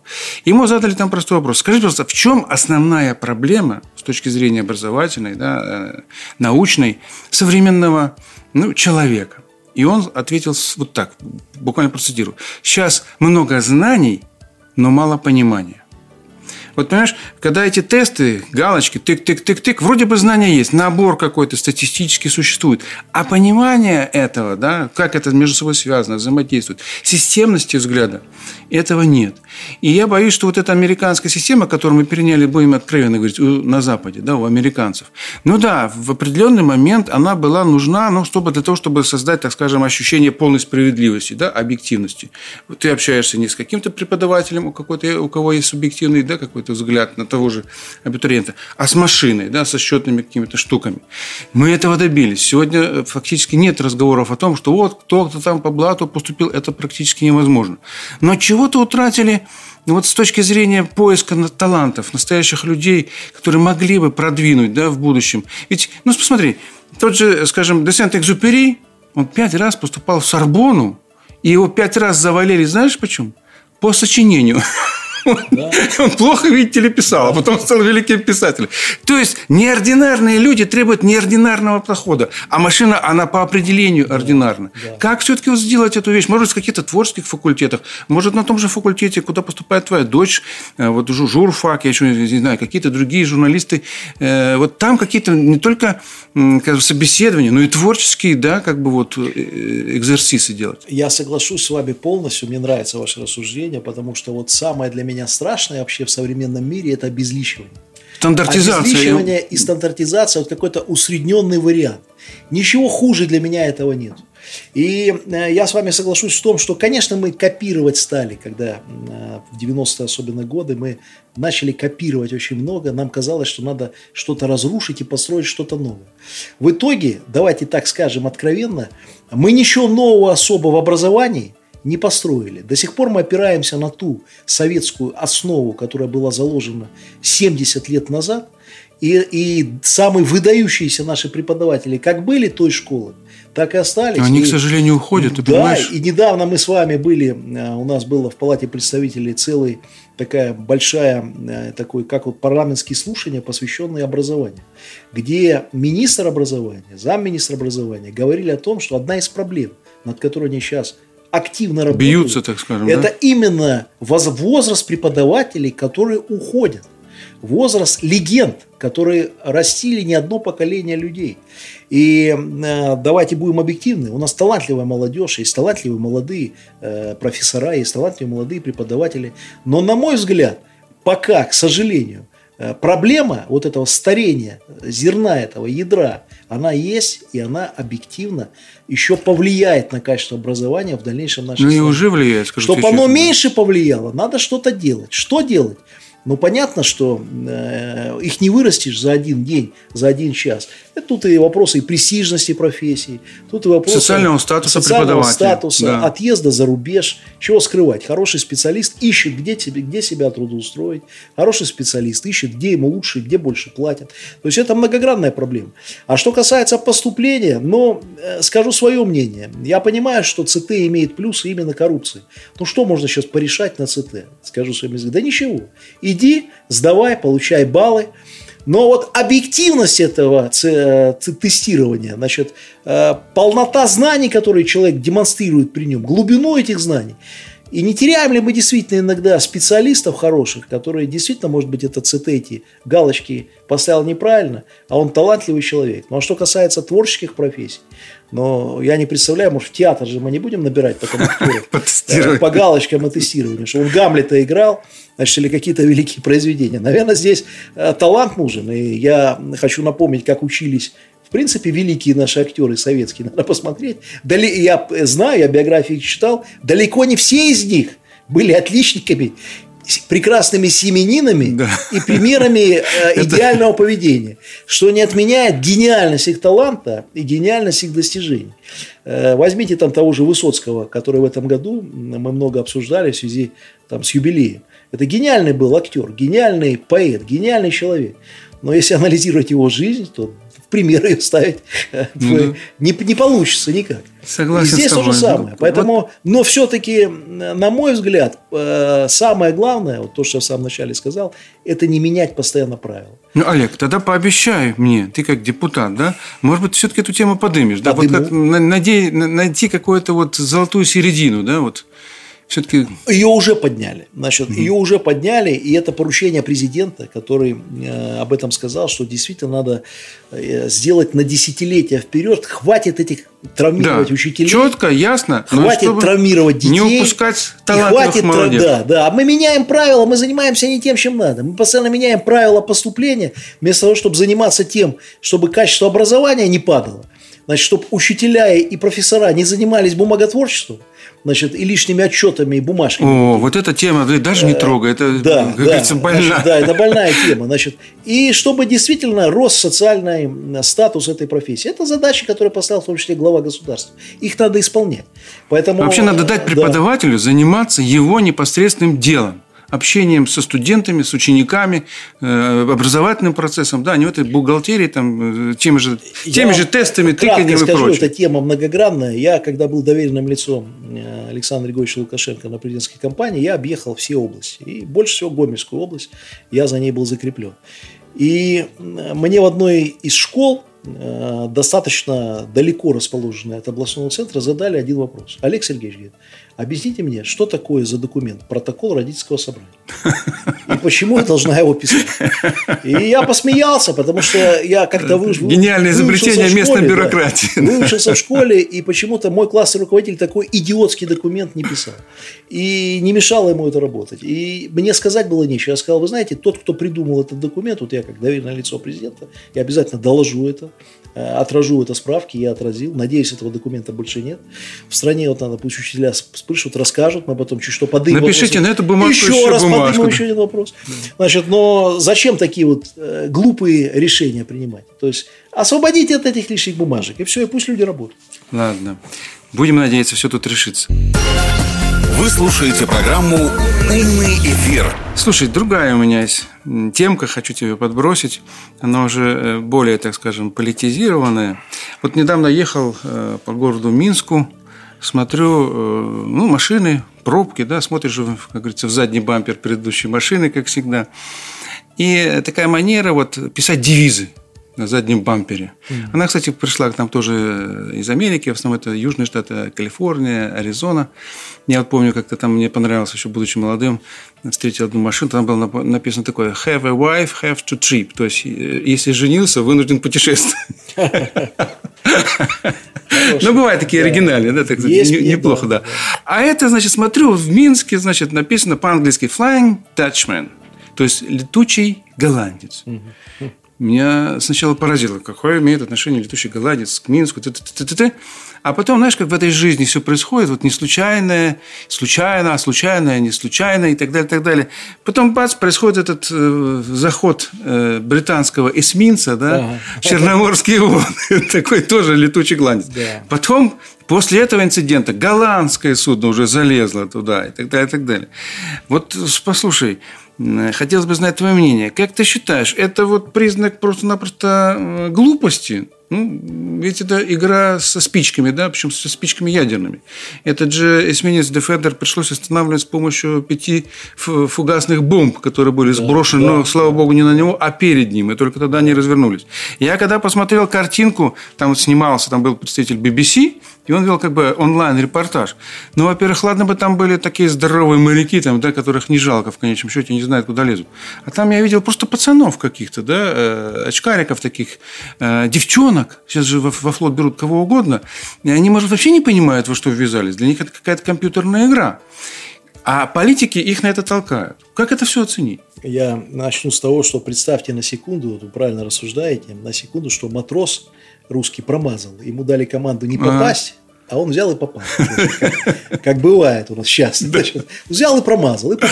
Значит, то есть э, команду вроде исполнял, и неправильно нацелился. И что бы дальше было? Какие бы были последствия? Страшные последствия. Но в случайности в политике я не верю. В армии не верю ни в какие случайности. Безусловно, это была сознательная провокация. Безусловно, убежден, что это была не ошибка. Это была команда зайти в территориальные воды Российской Федерации, посмотреть на реакцию, посмотреть на то, как будет реагироваться. А связано это с тем, что происходит сейчас в геополитике в мире. Слушай, ну мы с тобой люди военные, да? да, э, да. Мы понимаем. Ладно, идет прорыв на границу, да? Значит, обязательно будет где-то рядом разведывательный самолет или корабль, который будет отслеживать, да? Ну, как, как реагирует там Знали, система да. обороны. Смотреть, так оно и выяснилось. Там был американский да. То есть они посылали этих, грубо говоря, дурачков, да. подставных англичан. Конечно. И американцы отслеживали. Но здесь парадокс ситуации заключается в том, что англичан поставили не столько американцы, сколько украинцы. Да, да. Но вот пар... украинцам за счастье. Да. Они это использовали в политических целях. Для чего? Чтобы заявить, о, это наши воды. Значит, это наши воды, это наша территориальная, наша территориальная целостность. То есть их использовали в политике. Но и украинцев использовали, как обычно, каждый день используют. Потому что Украину все эти годы используют с одной целью для геополитического противостояния с Россией. Украина нужна Западу только для одного – форпост против России. Больше она для чего не нужна. И доказательство одно – ничего, ни одного обещания Запада в отношении Украины выполнено за эти годы не было. Ни денег, ни преференций, ни рынков не дали, ничего. Более того, сегодня э, очень показательно вот на, на этой неделе новость, это комментарий нашего замминистра сельского хозяйства Богданова Алексея, с которым я дружу, по поводу э, заявления украинской стороны об ограничении поставок молочной продукции белорусской на украинский рынок. Вдумайтесь, за эти годы Украина, которая на самом деле обладает территорией при СССР и обладала, где сельское Это хозяйство... был такой советский молоковоз. Всегда должно было развиваться. импортирует с Европы огромное количество молочной продукции. И убирая, например, белорусские, белорусское молоко, которое занимает всего лишь 5% на украинском рынке, делают они это для чего? Не для освобождения, для своего молока, которого нет. А для того, чтобы для европейских поставщиков освободить еще 5%. Ну что ж вы творите? Об украинцах вы думаете? То есть не, ну, кто ж там уничтожили сельское да. хозяйство. Поэтому их используют еще больше, потому что британский эсминец у, уехал, а украинский народ остался вместе со своими проблемами нерешенными, со своим противостоянием с Россией, которое народу не нужно, а нужно только правительству. Так еще вы сейчас додумались до того, что еще и с Беларусью решили воевать и конфликтовать. С последней страной, которая их никогда э, непорядочного отношения них не вела, э, со страной, ну, скажем прямо, не бросала. Да, президент страны э, нашей руку им протянул. Сколько было сделано, сколько все сделано, и вы плюнули и сюда. Значит, вы плюнули сами в себя. В конечном итоге это все бьет по ним. Ну, понимаешь, вот тут э, то, что украинцы, да, подставные, да, и британцы оказались подставными. Вот если говорить о том же британском флоте, ну, на Черном море британский флот часто пытался использовать кого-то других, да, как бы загребал э, горячие каштаны чужими руками. Тот же турецкий флот он да. использовал, и так далее, и так далее. Тут как раз вот сам британский флот оказался вот это, тем, кто залез в жаровню. Это понятно. И украинцы здесь, наверное, тоже они были так, только, только вот какой-то, да, прокладкой между э, британским и американским, да, руководству. Надо, чтобы полыхало. И вы поймите, им нужно, чтобы полыхало. И было бы им еще, чтобы больше полыхало. Потому что если полыхает, значит, э, деньги пойдут. Если полыхает, значит, помощь какая-то ну, пойдет. Олег, Хочется, чтобы полыхало. Согласен с тобой. Ну, вот смотри, помимо всего прочего, там нагнали сейчас вот это Сибриз 30 стран. Там есть э, удивительные страны, там Бразилия, предположим, и так далее. И тому подобное. Что им там делать в Черном море, совершенно непонятно. Умный эфир с Вадимом Елфимовым. Ясное дело, что вот этот, э, да, скажем, лозунг или вот оценка, которая сегодня существует и у нас, в том числе, что есть некий коллективный Запад, да, вот они такой между собойчик собирают, да, какой-то коллективчик, да, чтобы показать, что их много.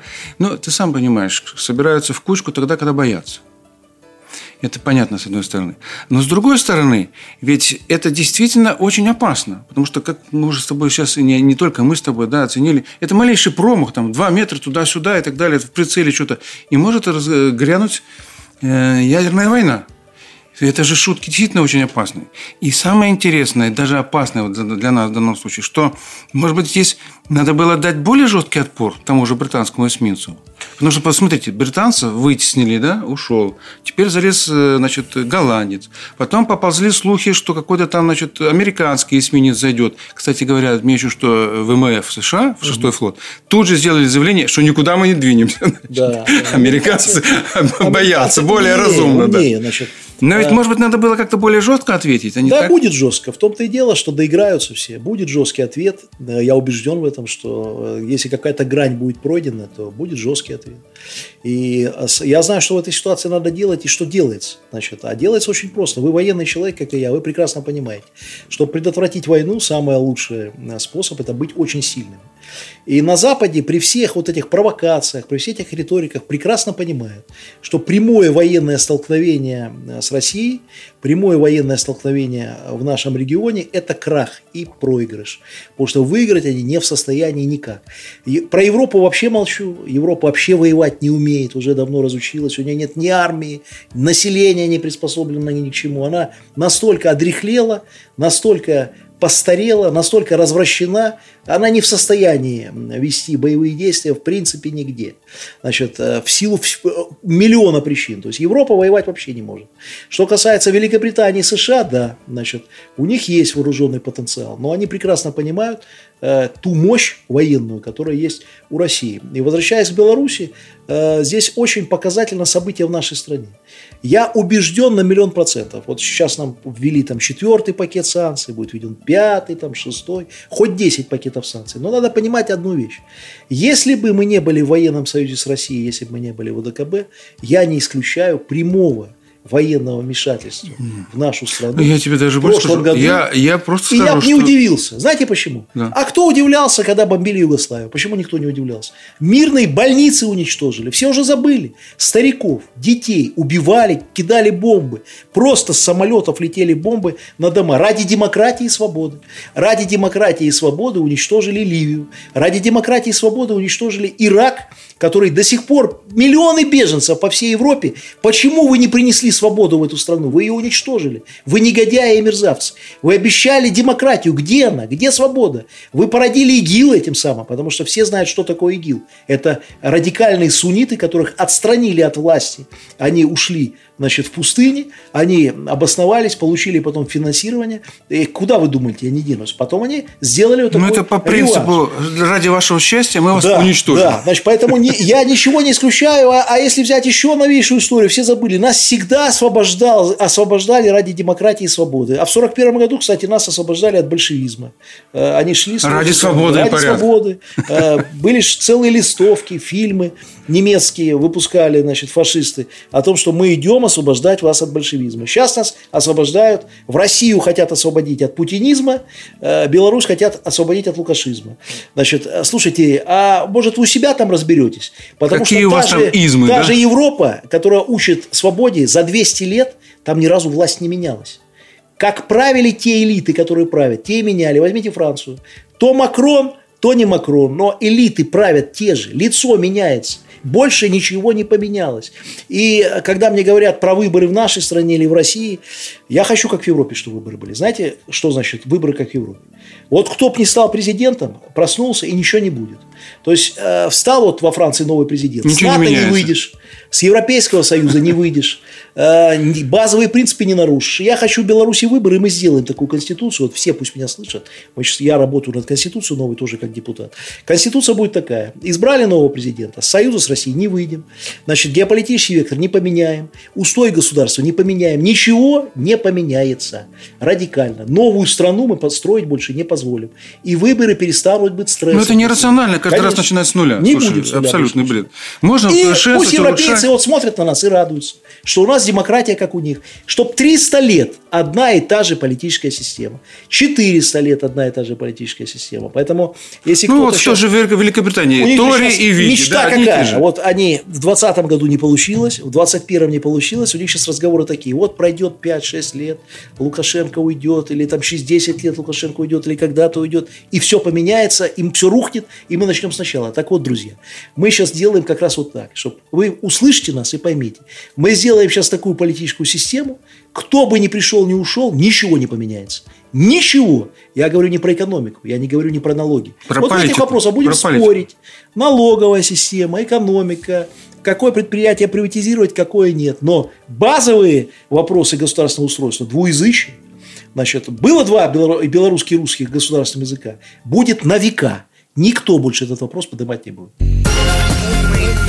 Умный эфир на МВ Радио. Ну что ж, дорогие друзья, спасибо большое за внимание. Напоминаю, у нас в студии был Олег Гайдукевич. А вы остаетесь на Минской волне. До новых встреч.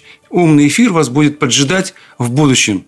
Услышимся. Вадим спасибо Елфимов. Большое спасибо. До встречи. Программа «Умный эфир» на МВ Радио. МВ Радио. МВ Радио. Далее программа «Умный эфир» на МВ Радио. Привет с Минской волны. А на волне «Умный эфир». С вами Вадим Елфимов. Мы постараемся с этой волны плеснуть вам немножечко умных мыслей. И поможет нам в этом очень известный человек, лидер либерально-демократической партии Беларуси. Ну и известный депутат белорусского парламента. Итак, прошу любить и жаловать, Олег Гайдукевич. Здравствуйте, друзья. Очень рад у вас находиться. Приветствуем и мы тебя. Умный эфир на МВ Радио. Ну, ты лидер партии, да? Вот с этой точки зрения последовательности и преемственности власти, несмотря ни на какие фамилии, курс политически должен сохраняться. Так? Основы, основы, основы государства. Ну, естественно. Э, но Курс и... можно корректировать. Нет, Это по... есть демократия. Пожалуйста. Он, Трамп, стал президентом. Что он поменял в Америке? Да ничего. Значит, он не смог ничего поменять. Mm. И не поменяет, потому что есть устоявшаяся политическая система. И мы должны к этому прийти. Чтобы у нас, мы знали, вот избрали президента, избрали парламент. Они могут там разные взгляды иметь, они могут спорить о налогах, но базовые основы государства, там двуязычие, геополитический выбор, ОДКБ. Ну хорошо, вы это все записали в Конституции, Запишем, согласен. Да. Нарушение этого будет преступлением, да? Это, это будет, да, это будет невозможно, это будет э, государственный переворот. Все, то есть мы задали рамки. Только революция. Да. Только революция. А революция, а революция не, нам допустим, не нужна и не, да, и не допустим. Да, и не допустим. Вот, но вот с моей точки зрения, мне кажется, одной, одной из основ сохранения вот этого курса, да, или преемственности, так скажем, да, основ, как ты говоришь, это э, партийная система. Да. Это должна быть э, проправительственная или пропрезидентская партия обязательно, да, и конструктивная оппозиция или сотрудничающая и так далее, и так далее. Вот без этой партийной системы, ну, мы на долгие века не закрепим государственную основу. Я всегда говорил, что есть вертикаль президентская, да, она очень хорошо работает. Но нужна и горизонталь, то есть горизонтальные связи. Да. Надо расширять опоры. Ты как лидер партии, наверное, не хуже, а может быть и лучше меня это понимаешь. Вот эта тема, каким-то образом, я не, не, не прошу тебя раскрывать, может быть, какие-то раньше времени, да, э, тайны, ну, я секреты. Раскрою, значит, а почему? Давайте скажем правду. Первое, значит, мы сейчас э, поменяем Конституцию. Люди mm-hmm. должны выбрать ее, проголосовать. Проект будет представлен в августе месяце. Но после этого же будет закон о политических партиях. Избирательное законодательство будем корректировать. И вы правы. Но э, что нам надо? Нам не нужна партийная система украинская, киргизская, значит, еще какая-то, где ну, по 200 украинская партий. привела, мы уже Бардак видели, да. это, тысячу партий. Первое, партии должны быть только патриотические. Это первое. То есть, э, вот не должно быть партии, которая призывает к улице. Не будет партий, которые хотят разломать страну. Все их надо, мы будем их ликвидировать, надо проводить перерегистрацию, да, их из 15 партий там существует 2-3, не больше.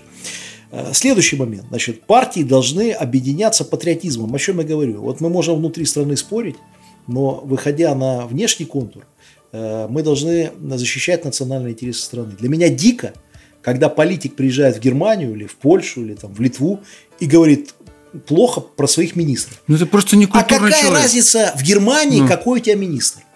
Э, это дикость какая-то. Ты здесь разбирайся, внутри страны. Не, ну это не интеллигентное там, поведение. Там как? Как это, это предательство. Да. Но у нас дошли ж больше. У нас политики ползают по кабинетам европейским и вымаливают санкции. И называют это белорусским политикам. Ну, это я даже уже... Это, вот это действительно это предательство. Это предательство Поэтому а в чем вы правы, что вы правильно говорите? Мы должны понимать, что мы никогда не построим страну с одинаковой э, мнением. То есть всегда будут разные точки зрения в рамках того консенсуса, который будет заложен и в тех рамках устоев, которые у нас есть. Семейные ценности.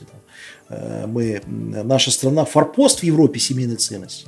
У нас была семья, муж и жена, мужчина, женщина, и должно быть. Мы не, не, я не хочу, чтобы мы потом, как Венгрия, значит, которую пинают за то, что они приняли абсолютно нормальный закон, который запрещает в школе пропагандировать сексуальное меньшинство. А зачем в школе моей, моей дочери, которая сейчас ходит в первый класс, во второй пошла, слушать этот бред? Для чего и во втором классе это слушать? в британском садике Значит, э, приходит мальчик и, или девочка, его спрашивают в 6 лет, какому полу ты принадлежишь? То есть маленького человека заставляют делать некий а выбор. А мультики эти новые? Значит, я сидел э, с ребенком в кинотеатре, она спрашивает, почему дядя с дядей целуются будь? Ну да. И что мне сказать? Я говорю, ну, ну друзья, говорю, наверное, не знаю, но случайно, может, поцеловал. Или какой-то дядя с дуру разрешил это Зачем? кино у нас в 6 лет математику надо учить. В 6 лет надо читать учиться. Э, изучать, э, значит, лучше э, изучить что-то о добре, о зле, значит, о, посмотреть, что надо любить друг друга. Там. Есть куча ценностей, которые вкладывать надо в 6 лет. Нет, 6 лет надо прийти слушать про там, геев, лесбиянок. И зачем это надо? Ну. Это форпост наш вот этих ценностей. Поэтому и вот что касается политических партий, вот в рамках этих устоев, но должна быть конкуренция э, на местах, в регионах. Вы правильно говорите, что это будет позволять системе стать более устойчивой. Почему у нас э, всегда выборы президентский стресс? Потому что у нас все, все, зависит, от все президента. зависит от президента. Да. И все прекрасно понимают, что если президенту удастся свергнуть или удастся не дай бог. с должности, не дай бог, рухнет все. Почему? Потому что любой другой, кто станет президентом, вот это та самая вертикаль. может сделать со да. страной все, что хочет. Вот стал кто-то президентом, он завтра вышел с Союза с Россией, с ОДКБ, перевернул страну, убрал. В приказном все, порядке надо Все сделал, потому что полномочий хватает. Да. Поэтому нам надо сейчас сделать более... Перераспределение полномочий. Да. И плюс сделать политические столпы, которые позволяют государству э, стоять на тех позициях, которые нас стоит. Вот, например, есть предложение, которое уже одобрила Конституционная комиссия, которое будет вынесено на референдум, это сделать Всебелорусское собрание одним э, из э, конституционных органов. С какой целью? Он не будет подменять парламент. У нас сразу начинают говорить, это что, вместо парламента? Нет. Парламент, как был парламентом, так и будет. Задача Всебелорусского собрания другая. Он будет утверждать, наверное, результаты выборов и будет определять вот эти базовые контуры, которые обязаны исполнять все. Вот, например, э, определили, что двуязычие, да, у нас в Конституции прописано, Всебелорусское собрание это всегда подтверждает. Все, говорить против двуязычия нельзя. Нельзя. Потому что это консенсус народа. Это, получается, мы можем раскол в страну внести. И таких вот, например, герб-флаг. Ну, хватит уже поднимать вопрос о гербе флага. Да, это не, не предмет 28 обсуждения. лет мы да. прожили под гербом и флагом. Для чего менять? Это же идиотизм какой-то. Все страны, которые меняют флаги, сносят памятники, они всегда, значит, живут плохо. Вот нету страны, где памятники сносят и живут хорошо. Возьмите Европу, Франция стоят памятники Наполеону, тем, кто казнил Наполеона, тем, кто потом казнил тех, кто казнил тех, кто казнил, тех, кто казнил Наполеона. То есть, и все стоит это в рядочек. И до сих пор уважение, поют Марсельезу, да, да? Уважение к истории, уважение к этим самым. Хватит флаги менять. 28 лет прожили под флагом гербом, милиционеры погибли. Военные погибли. Он летчики недавно под этим флагом подвиг совершили. Отвели самолеты, погибли. И мы флаг будем менять. Значит, они лежат в могилах, а мы им флаг будем менять. Для чего? И что от этого поменяется? Что? Нация станет, кто-то расскажет, что будет? Раскол будет. То есть, как только мы поднимаем эти вопросы, мы раскалываем общество. В Беларуси достижение одно из главных.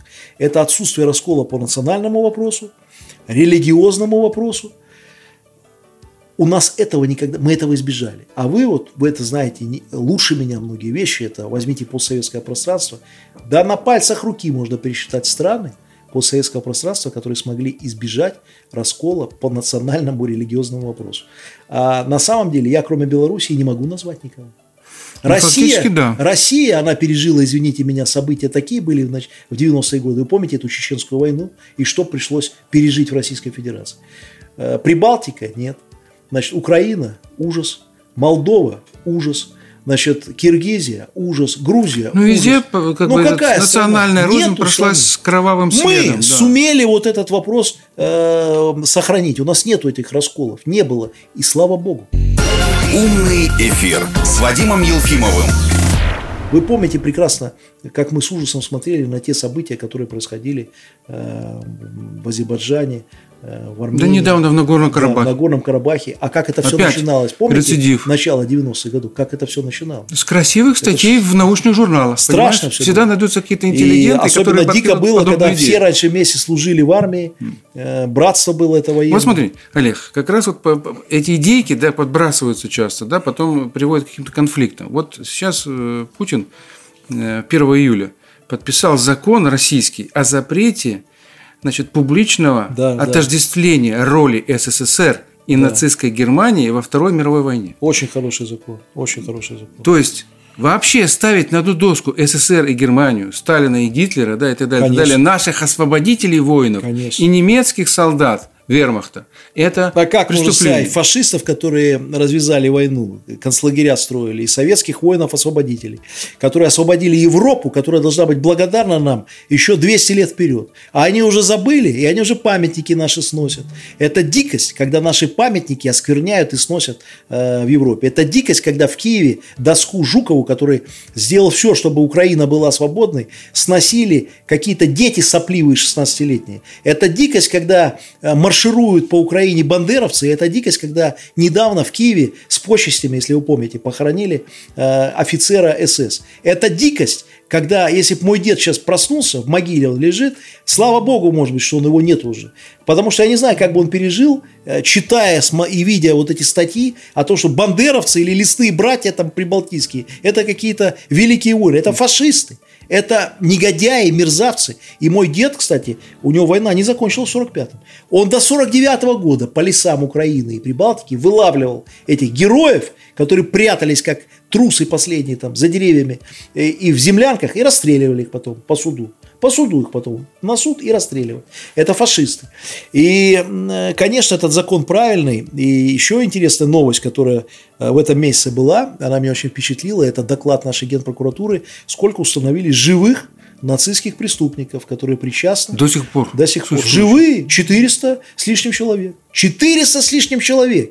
А многие из них при власти. А некоторые из них поучают нас демократии. А вот он э, служил в этом эсэсовском батальоне, э, белорусов убивал. А сейчас учит нас, говорит, слушайте, надо вам строить, выборы проводить. И сказки нам рассказывают о том, что они переживают за наши выборы. Дикость какая-то. Как можно поверить, что поляк, немец переживает за белорусские выборы? Да все за себя переживают. Значит, никто ни о ком не думает, это ложь. Это надо, значит, поверить, что в Америке, вот Нью-Йорк, э, просыпается американский сенатор, смотрит на Нью-Йоркскую набережную, наливает себе чашку кофе и задает такой вопрос. Как там, как Беларуси? там белорусы живут? Надо вот что-то я о них думаю, переживаю. Ну, давайте уже... Ну, слушай, как можно в это верить? Один раз поверили. В 91 году мы поверили. Да никто не поверил. Ну, это а, тоже, э, скажу кто-то честно. Кто-то поверил. Ну, кто-то, может быть, кто-то и поверил. Я думаю, что... Умные люди не поверили. Вот именно. Умные люди не могли в это поверить. Это тоже было понятно, что такая политика, скажем, двойных стандартов Но уже за, внутри э, нашей Кто-то же радовался, когда Ельцин стоял Конечно. в Конгрессе США и весь Конгресс ему аплодировал. Дураки, вы понимаете, ну, почему ему аплодируют? Была... Страну сдал, и ему аплодируют в Конгрессе Олег, США. пятая колонна была и в СССР. Мы Путину знаем, да. а, а, в Конгрессе США аплодировать не будут. Лукашенко в Конгрессе США аплодировать не будут, и слава богу. Если бы им аплодировали, я бы от них отвернулся. Да, а люди должны знать, вот да. Тихановская с чем с Навальным похожа? И ту, и ту, и того с цветами встречают на Западе. Вот как только с цветами встречают на Западе, значит, надо убегать от этих людей. Ну, это ты точно подметил. Кстати, насчет Горбачева, я вот когда тогда еще был молодым политическим аналитиком, скажем так, когда он только еще не был даже первым секретарем, э, его ввели там э, в члены Политбюро, и он отвечал за сельское хозяйство, и у него была первая поездка в Лондон – ну, вот, он встречался с Тэтчер, это знаменитая да, история. Я тогда поразился, что всегда советских руководителей, какие бы там они ни были, да, и куда бы они на Запад не приехали, обязательно выставляли в негативном свете. Там, или фотографию какую-то сделают такую, да, не совсем, э, скажем, там, комплементарную.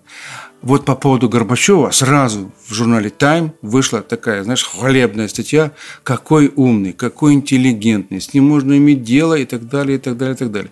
Вот это тот самый случай, когда враг или там противник, оппонент хвалит, это первый, да, как бы симптом, э, звоночек задуматься, а тот ли этот человек, тот ли это политик. Да, про Андропова так не писали. Никогда. И более того, если уже, так сказать, раскрывать некоторые секреты, скажем, вот сейчас у всех на слуху ГРУ, там, Главное разведное управление да, России, там, кстати, Советского Союза, вот когда разведчик из ГРУ советского попадался, да, скажем, там, ЦРУ и так далее, ему там давали 20-25 лет.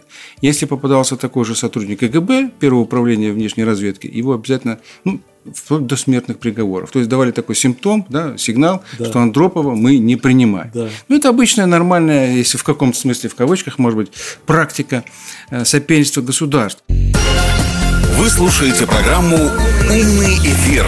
Э, вот ты коснулся санкций, да, четвертого пакета этих санкций. Да. Значит, мы сегодня находимся под секторальным давлением. То есть, если раньше э, какие-то персонали находили, да, наши оппоненты, накладывали на них санкции, там, черные списки составляли, еще чего-то такое прочее. По сути дела, это была ну, только декларативная вещь, да, то есть объявлялось, что мы не приемлем политику тех или иных людей. Но сегодня это уже давление не на конкретных людей, не на конкретный политический курс. Это давление на экономику, на производство. По сути дела, хотят лишить работы тысячи и тысячи простых белорусов.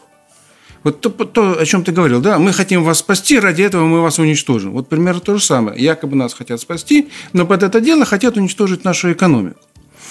Я в этой связи, ты сказал, что может быть будет и пятый, и шестой пакет, ну, кто его знает. Сказали, будет. Вот уже. Объявили. Да, они же каждые полгода там э, множат их и плодят. Он еще одна новость. У нас вот председатель комиссии по международным делам Савиных. Угу. Ему не дали визу на участие в ОБСЕ. Вот. То есть диалог не нужен. Мы говорят, мы хотим с вами вести диалог, а визу не дают.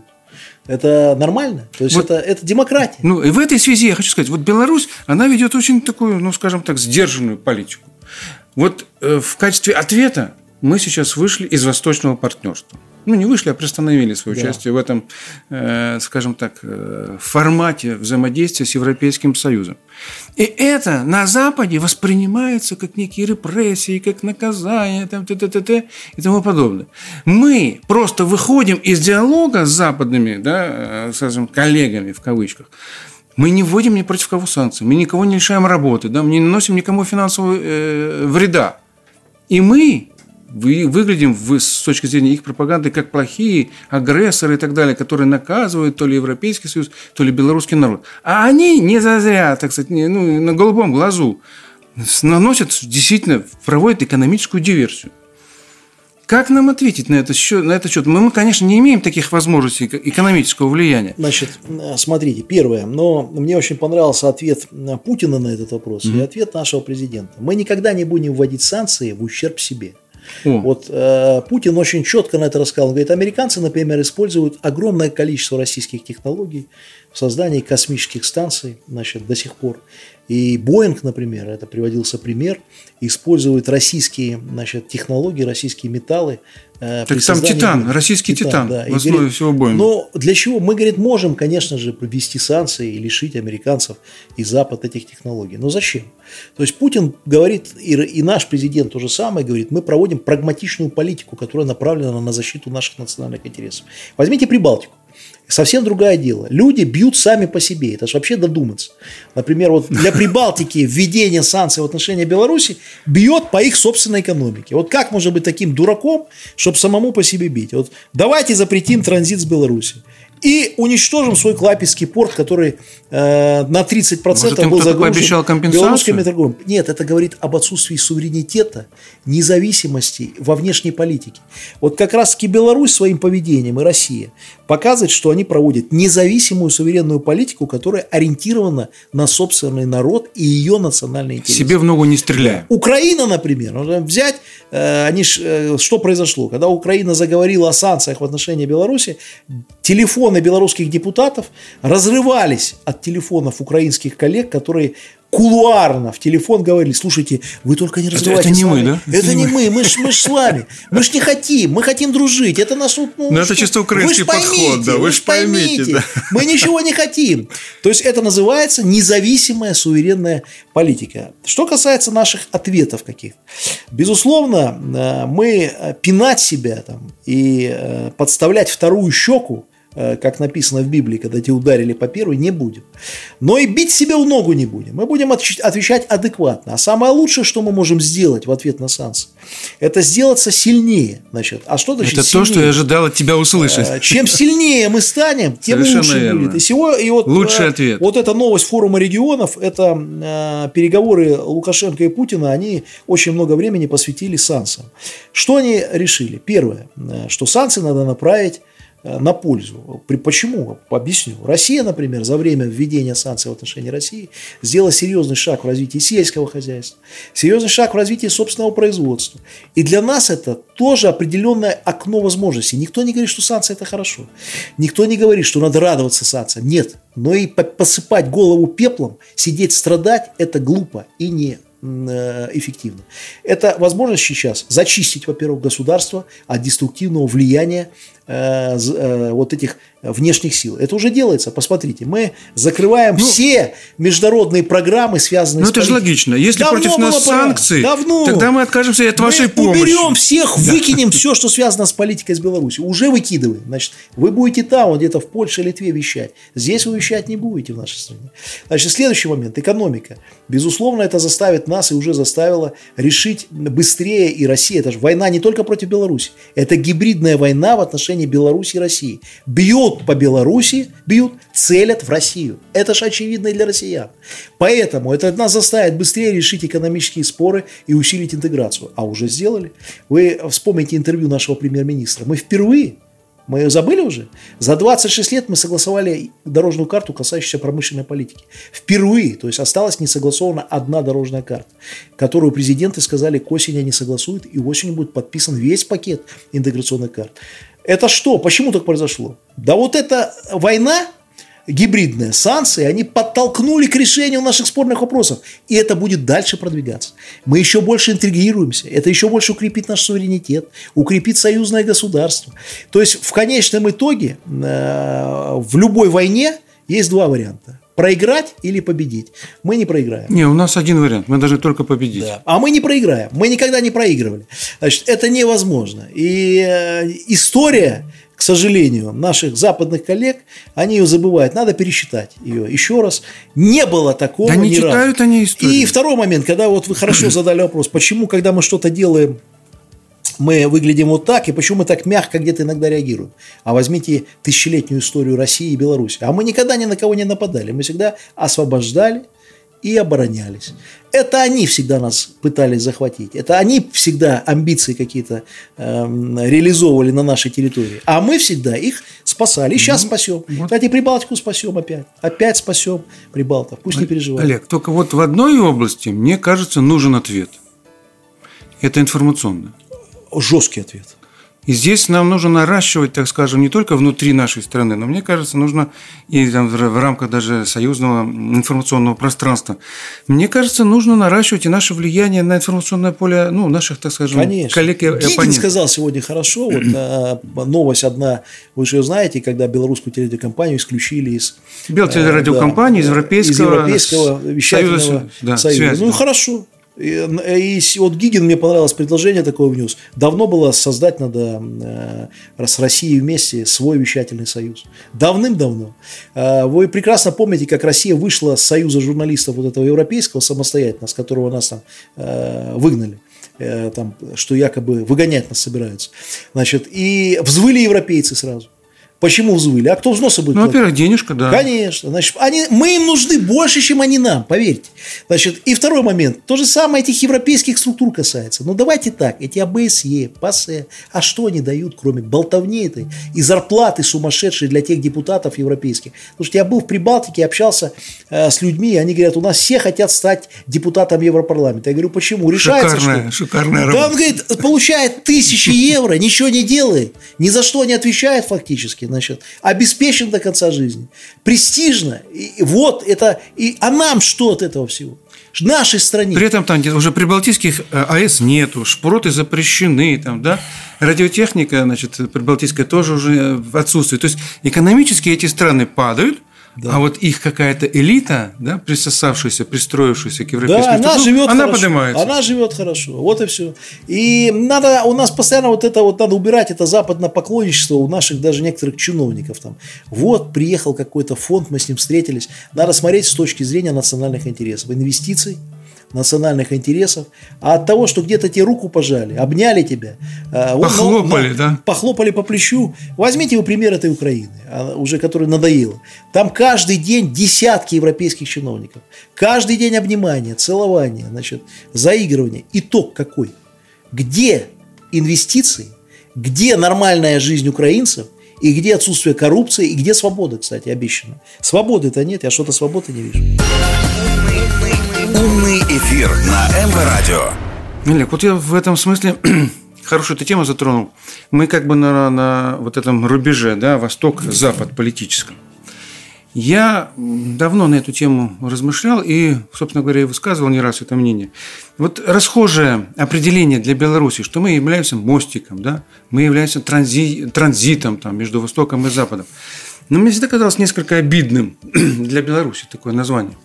Может быть, мы считали бы себя авангардом на этом рубеже? Я вообще считаю, что Беларусь – это форпост европейской цивилизации. О. Во-первых, настоящей европейской цивилизации. Последняя крепость Европы – Беларусь. Почему? А истинные европейские ценности-то где? У нас – Семья – это европейская ценность, христианская ценность. А кто институт семьи сохранил? Беларусь и Россия. Значит, э, в Европе этот институт планомерно уничтожают на протяжении десятилетий. Причем совершенно непонятно почему, э, казалось Потому да? что не нужен он им. У них, они строят какую-то новую Европу. А у нас оплот настоящей Европы, это первое. А с другой стороны, мы, э, значит, оплот значит, русской цивилизации значит, на Западе. То есть мы крепость, мы последняя европейская крепость. И когда у нас говорят э, нам наши там критики, мы хотим, чтобы вы влились в европейскую семью, так мы давно э, настоящая Европа, и нам вливаться никуда не надо. Это вы там исправляйтесь, значит, становитесь э, демократичными и свободными, и мы вас возьмем тоже к себе, к нам вливайтесь. Поэтому... Мы не хотим в ваш европейский центр. Еще один момент, надо убрать у себя вот это, постоянно мы себя недооцениваем. Мы великая нация, мы, э, у нас великая история, нам есть чем гордиться. Хватит э, оправдываться, хватит на кого-то смотреть, хватит перед кем-то вообще оправдываться за свою историю. Вы вдумайтесь, у нас, вы это помните прекрасно, вы опытный человек, нас в начале 90-х годов хотели и до сих пор хотят заставить вообще просто выкинуть исторический этап от 70 лет БССР Не было и отречься да. от него сказать, что это какая-то ошибка. Сейчас нам опять говорят отречься от 28 лет, которые Наши были нынешние сейчас истории. тоже отречься. Все, опять. выкиньте, да, возьмите И при этом ни одна страна Европы не отрекается от своей истории. А мы должны отречься. Ради чего? ради построения какой-то новой волшебной Беларуси. Мы никогда ее не построим, если будем плювать в собственную историю. Мы будем ее строить вечно, до бесконечности. Как вот Украина строит и никак не построит. И не построит. При таких подходах она и не будет построена. Но я тебе скажу, вот мое мнение на эту тему очень важную. Я хотел бы сказать так, что белорусский народ, он может быть не очень большой по своей численности, да, но он большой по своей, ну, скажем так, интеллектуальной мощи, по своему нравственному Э, запасу, заделу, потенциалу. Он привык мыслить большими категориями. Вот смотри, мы сейчас с тобой рассуждаем, да, сидим в Минске, столице небольшой как бы страны, но размышляем на огромные глобальные темы. Потому что это и есть свойство белоруса. Он размышляет, он хочет помочь всем, и в этом смысле он действительно большой, большой народ. Я думаю, что вот если мы на это будем строить нашу национальную гордость, да, нашу интеллектуальную политику, то э, победа будет за нами, это совершенно точно. И мы будем действительно тем самым не мостиком, не транзитом, через который все ездят, да, а будем авангардом. Как ты сказал? Крепостью. Крепостью Европы. Может и быть... можно крепостью евразийства быть, крепостью российского, значит, русского мира, потому что мы все, мы э, братские народы, там, украинцы, белорусы, России были и будем. А, но мне нравится быть и крепостью настоящей Европы, не той Европы, которая нас там учит, а настоящих европейских ценностей. Семья, любовь, значит, э, и дом. То, что мы вот и строим, мы всегда мирно строили свой дом. Дайте нам спокойно жить и строить. Мы никогда никуда не лезли. Умный эфир с Вадимом Елфимовым. Следуем природе, следуем истории, следуем нашим традициям, так я понимаю, да? Новаторство, если оно и возможно, то только на базе того, что мы уже наработали, все наши предыдущие поколения.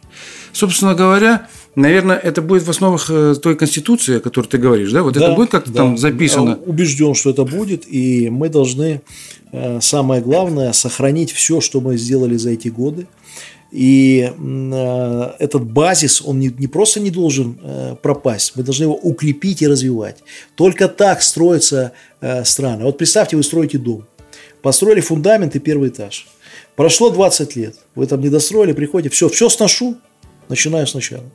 Проходит еще пару лет, вы опять поставили фундамент, первый этаж, опять приходите, значит, опять сносите сначала. А в это время ваш сосед уже построил 5 этажей.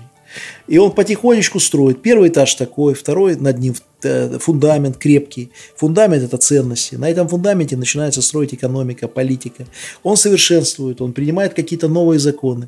Страна развивается, проходит определенные этапы. Вот как Беларусь. Мы прошли этап, например, сильной президентской власти и авторитаризма определенного, который был нужен, когда мы строили страну на руин. Сейчас сам президент, и вот в новой конституции мы укрепляем другие ветви власти. Парламент, политические партии, Всебелорусское собрание. Мы создаем Мы столпы. развиваем демократию. Да, мы развиваем демократию демократию, пришло время. Но мы же не разрушаем то, что было. Мы же не говорим, мы жили в президентской республике, давайте переходим на парламентскую. Зачем в крайности в крайность бросаться? Не, я думаю, что вообще парламентская республика Она вообще не, нужна. не для нас. Это глупость. Да. Значит, и Тот момент, же украинский опыт показывает. Конечно. Так сама Украина отказалась. Я вспомню эти времена, когда Ющенко был президент, и когда они пришли к тому, что вообще ни одного решения в стране принять не могут. И, и когда Ющенко превратился в номинальную фигуру, будучи президентом. И они сами начали эту конституцию менять. А возьмите возьмите сейчас Киргизию, которая сейчас будет менять конституцию для того, чтобы укреплять президентскую власть. На постсоветском пространстве было много экспериментов с парламентскими республиками, и все они закончились одним э, укреплением президентской власти, укреплением вертикали, потому что даже страны парламентской демократии, европейские, пришли к этой парламентской демократии через века и столетний опыт. И через традиции. реки крови. И реки крови. И столетние опыты перемены. Не делается это за год, за два и за три. Есть, во-первых, традиции еще национальные. Никогда не надо строить государство, копируя что-то. Особенно в тех странах, в которых был совсем другой исторический путь. Ну как Беларусь и Россия может копировать, например, у Великобритании или у Европы, когда у нас другой был исторический путь. Мы жили в войнах, у нас был другой менталитет, у нас другая история, э, другие традиции. Мы должны строить свои государства исключительно на своих исторических ценностях, на своих завоеваниях и на нашем менталитете, белорусском. Поэтому, безусловно, вы правильно говорите, и в Конституции, и в новой э, будет заложена и преемственность, и развитие, которое соответствует этому историческому периоду. И самое главное, Конституция пишется не на год. Задача Конституции – быть актуальной десятилетия. Вот какая задача. Поэтому она и не должна быть радикальной. Но для этого нужно, чтобы будущие поколения да, воспринимали те ценности, которые мы сегодня заложим в Конституцию. А для того, чтобы они их воспринимали, нам нужно эти новые поколения воспитывать в соответствующем духе. То есть вот образование, то, с чем мы с тобой начали сегодняшнюю да. беседу, я считаю, это ключевая позиция. Ну что ж, дорогие друзья, спасибо большое за внимание. Напоминаю, у нас в студии был Олег Гайдукевич, а вы остаетесь на Минской волне. До новых встреч. Умный эфир вас будет поджидать в будущем. Услышимся. Большое спасибо. До встречи.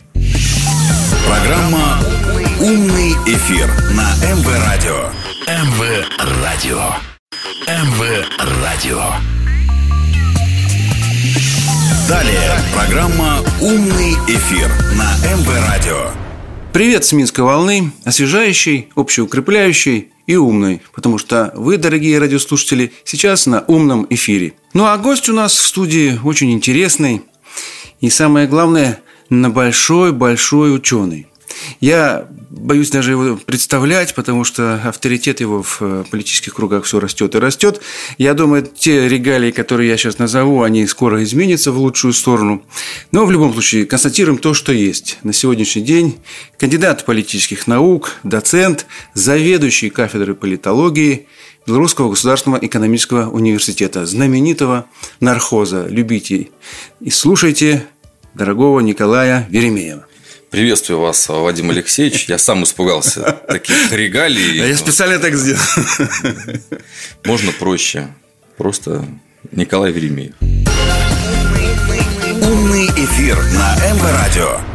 Но самое главное, что Николай Веремеев становится, так скажем, ну, одним из моих лучших собеседников, потому что у нас с тобой много взаимопонимания, многих э, как бы тем мы затрагиваем с тобой и по работе, и по общению в политических кругах. И мне очень нравится тот настрой, так скажем, да, тот, если угодно, подход научный, который ты демонстрируешь. Такое здравомыслие, спокойствие. В чем-то это отражает белорусский характер, да, вот то, что называется померкованность. Мне это очень кажется э, полезным в современной политологии, то есть стремление к объективности. Вообще, как ты считаешь, политология объективная наука? Тут немножко загрузим слушателей. Ну, во-первых, э, э, спасибо большое за такой комплимент. Объективность померкованность, последовательность. Мне кажется, это то, что сейчас не хватает. Если вы считаете, что у меня это есть, то... Да, этого сейчас очень не хватает. Потому что мы как-то в крайности все кидаемся. Да, да. А какого-то да. золотой середины ее надо искать, и искать, и искать. Что касается политологии, вернемся к этому вопросу, точнее, нужно с него начать. Э, политология наука, с одной стороны, точная, а с другой стороны, и не имеющая определенных э, барьеров границ. Просто есть многозначная трактовка. Этого, ну, я вот так образно ее изобразил. Названия. Угол шкафа в темной комнате, да, то есть он точный угол, если ну, попадешь. Такая аналогия, я бы постерегся. Просто разные люди по-разному э, ее рассматривают, трактуют. Некоторые трактуют ее как точную науку, когда используют математические формулы, модели, вот, оперируют статистическими данными, а это очень измеримые, ощутимые, точные вещи. А некоторые трактуют их широко, философски, вот, пытаются анализировать о каких-то понятиях и проблемах, которые носят эфемерный характер. То есть их пощупать вот так нельзя. Вот. Ну, слушай, видимо, наши радиослушатели же поняли, да, это сложная наука, да, пойдем от простого к сложному. Ну, давайте. Давайте от жизни отталкиваться. Вот э, буквально едучи сюда на эфир, я обратил внимание, что вот вдоль тротуаров, да, и даже вдоль дорог, нашего замечательного города разъезжает ново, много новых транспортных средств. Я знаю, что ты сторонник электромобилей, электрификации нашего транспорта, но вот это странное, мне кажется, увлечение электроскутерами, да, вот сейчас каждый может его заказать, сесть, есть у него права, нет у него права, едет, скажем, на этом скутере. С моей точки зрения, это самокат, вооруженный мощным двигателем. Я скажу честно, что я вот э, купил его, когда он тоже, так сказать, была да, мода пару лет назад. Электросамокат? Да. Ну, вот этот вот электроскутер, ну, угу. вот, вот на двух колесиках, да, самокат с этим с самым, с, с, с ручками, да, с моторчиком. Опасная штука. Я один раз по нему проехался и понял, что это точно можно убиться. Угу. Я его быстренько сдал и купил обычный, ну, натягивая как бы на своей физической силе, да, вот толкаюсь и еду. Это полезно физически. Но и то я на нем один раз так грохнулся. То есть это такое ощущение, когда ты падаешь, ты вообще ничего не можешь сделать. Тут не твой вестибулярный аппарат, ничего не помогает. То есть тебя как будто подшибают под ноги, и ты падаешь, что нет, нет возможности как-то вот приспособить. Это очень опасная вещь. Между тем, огромное количество людей – я когда в Европу еще ездил, там пару лет назад, в Литву, Латвию, смотрю, они там носятся, думаю, под дождем, в скользготе и так далее, и так далее. Думаю, не дай бог это к нам придет. Вот оно уже пришло. Я смотрю, сейчас у нас, слава богу, обходится без каких-то там серьезных инцидентов, но вот в Москве, да, 60 ДТП, причем даже со смертельными исходами. В Санкт-Петербурге, там, я не буду вспоминать эти истории. Значит, сейчас в Москве даже открывают специальную службу Яндекс.Гоу, то есть Яндекс mm-hmm. значит, там вот можно э, как-то заказывать через Яндекс, через официальную структуру эти скутеры. А Собянин, мэр, уже ограничивает, да, то есть там фактически э, скорость не должна быть больше 20 километров, а Яндекс определяет, что если ты в какой-то там ну, пешеходной зоне, он снижает тебя до 10 километров. Угу. Но все равно, мне кажется, это опасная вещь. Вот как ты считаешь? Может быть, это запретить? В Лондоне, кстати говоря, запрещали пару лет назад это полностью. Вот здесь сознательность, объективность, да, и реалии э, нашей жизни, как сталкиваются сознательность людей о собственной безопасности, да, и э, новые технологии. Ну, вопрос э, очень интересный и актуальный. Да, каждый сейчас сталкивается с этими техническими новинками, которые окружают нас повсеместно. А, что касается электросамокатов, ну, у нас тоже достаточно много этих служб, да, каршерингов, все, они стоят на каждом углу практически. Вот. Ну, хорошо это или плохо, я не берусь судить, мне кажется, это просто реальность. Вот они есть и есть. Автомобиль это хорошо или плохо? Он помогает нам передвигаться из точки А в точку, в точку Б, перевозить грузы, ну, для кого-то это средство получения адреналина, да, которое, кто гоняет на там, гоночных машинах, драг-рейсинг, движение известное. Вот, или мотоциклисты. Вот мне, вот. честно сказать, мотоциклисты гораздо опаснее э, вот тех, Это кто вообще просто, есть ну, на я не хочу, может быть, там среди наших радиослушателей есть такие. Ну, я надеюсь, что среди наших радиослушателей есть ответственные мотоциклисты, а не те, надеяться. которые встречаются мне лично э, на дороге, и вот э, они вызывают у меня серьезное чувство беспокойства. Когда они перестраиваются из полосы в полосу, вот никак не обозначая там повороты и так далее, мне кажется, это очень опасно. Ну, Слава богу, что те, кто ездит на электрических э, не такие быстрые, да? не выезжают хотя бы на проезжую часть. Это... Ой, слушай, я недавно вот. наблюдал одного замечательного человека, но даже не на электроскутере, да, а просто на велосипеде. Он выехал на проезжую часть, круг, да, вот развилка по этому кругу со второго ряда. Ой, ну, люди странные. Но это зависит от человека, да. понимаете? Задача вот как раз-таки государства, и тут можно такую отсылку сделать к политологии. Создать некие правила игры, которые человек нарушать не должен. Если он нарушает, он получает определенное наказание, штраф или еще что-то такое, конфискацию там, имущества и так далее. Вот. У нас в стране, мне кажется, это есть. Я небольшой специалист, но, мне кажется, ограничили скорость движения вот этих электросамокатов. Умный эфир с Вадимом Елфимовым. Что касается проблем и серьезных э, ДТП с смертельным исходом. Слава богу, в России. не было. Ну, У нас, я, я, по крайней мере, не помню, не слышал. Может, они и есть, но они не попадали ну, с мотоциклами, к сожалению, бывает. Уже вот каждое лето приходят эти неприятные сообщения.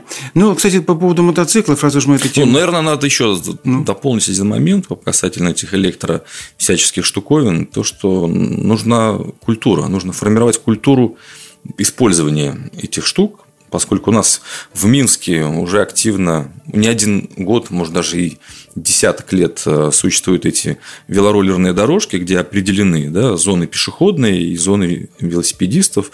Вот э, по ним смело могут э, все кататься, не, не нарушая там, права пешеходов. Ну, представь себе, это очень разумное решение. Да? Развести потоки, так скажем, ну, да, да. для велосипедистов, для этих скутеристов, для пешеходов. Потому что часто мчаться по тротуару, пешеход... Э, ну, опять-таки, это зависит от культуры. От ну, да, человека, человека да. Но вот ну, а чтобы, чтобы развести, развести эти дорожки, это нужно серьезные вложения. Да? Это государство или городские власти должны нормально вложиться, прямо это, скажем. Понимаю, часто все делается, и есть там целая ассоциация, по-моему, велосипедистов, которые принимают участие в выработке вот этих вот градостроительных планов, проработки, предложения свои какие-то вносят.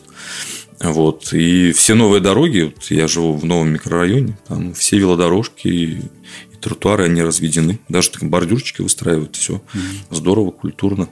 А что касается вложений, ну, не знаю, просто нанести линию на пешеходном переходе и обозначить, это пешеходы, и это там велосипедисты, скутеристы и так далее, и все. Mm-hmm. Роллеров забыли. Я вот кстати, очень люблю ролики. Угу. Правда, последний год. Я же ты человек современный.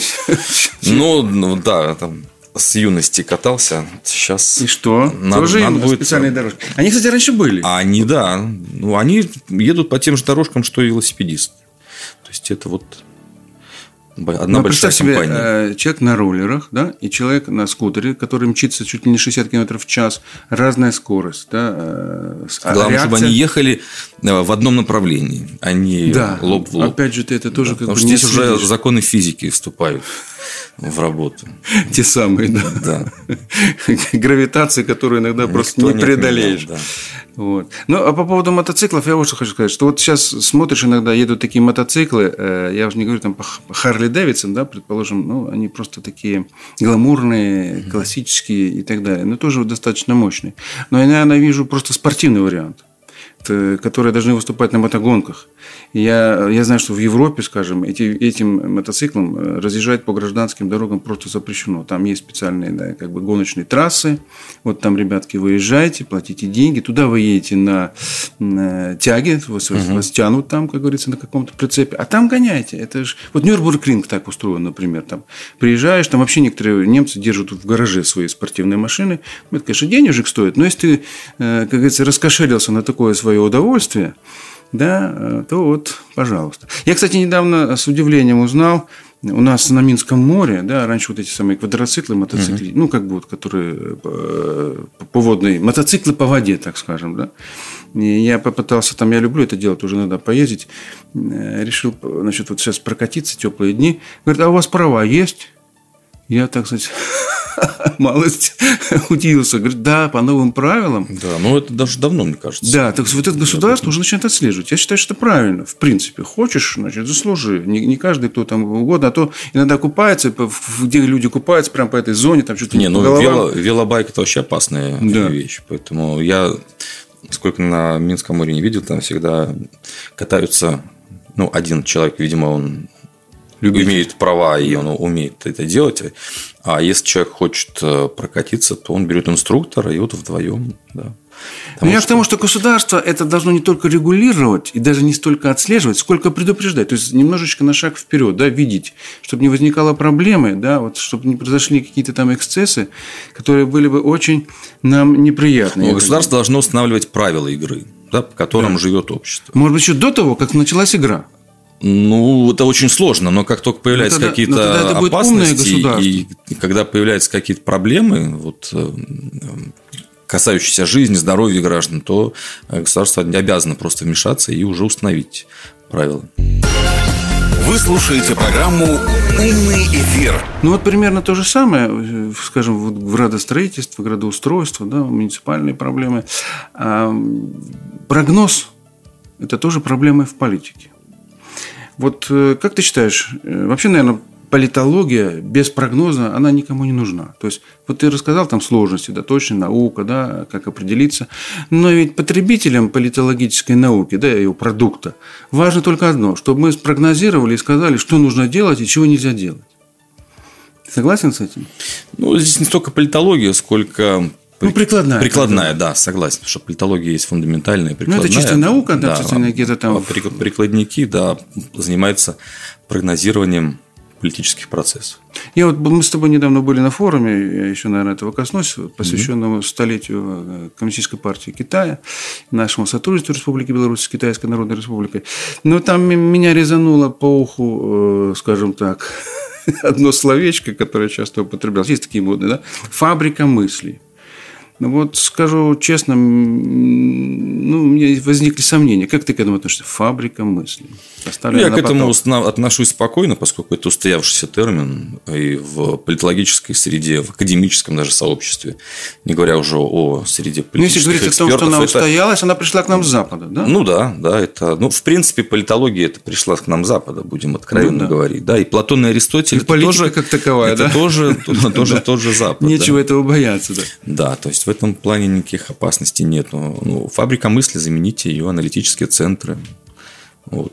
Не знаю, насколько это более по-русски и не вызывает вопросов. У меня просто мысль поставлена на поток.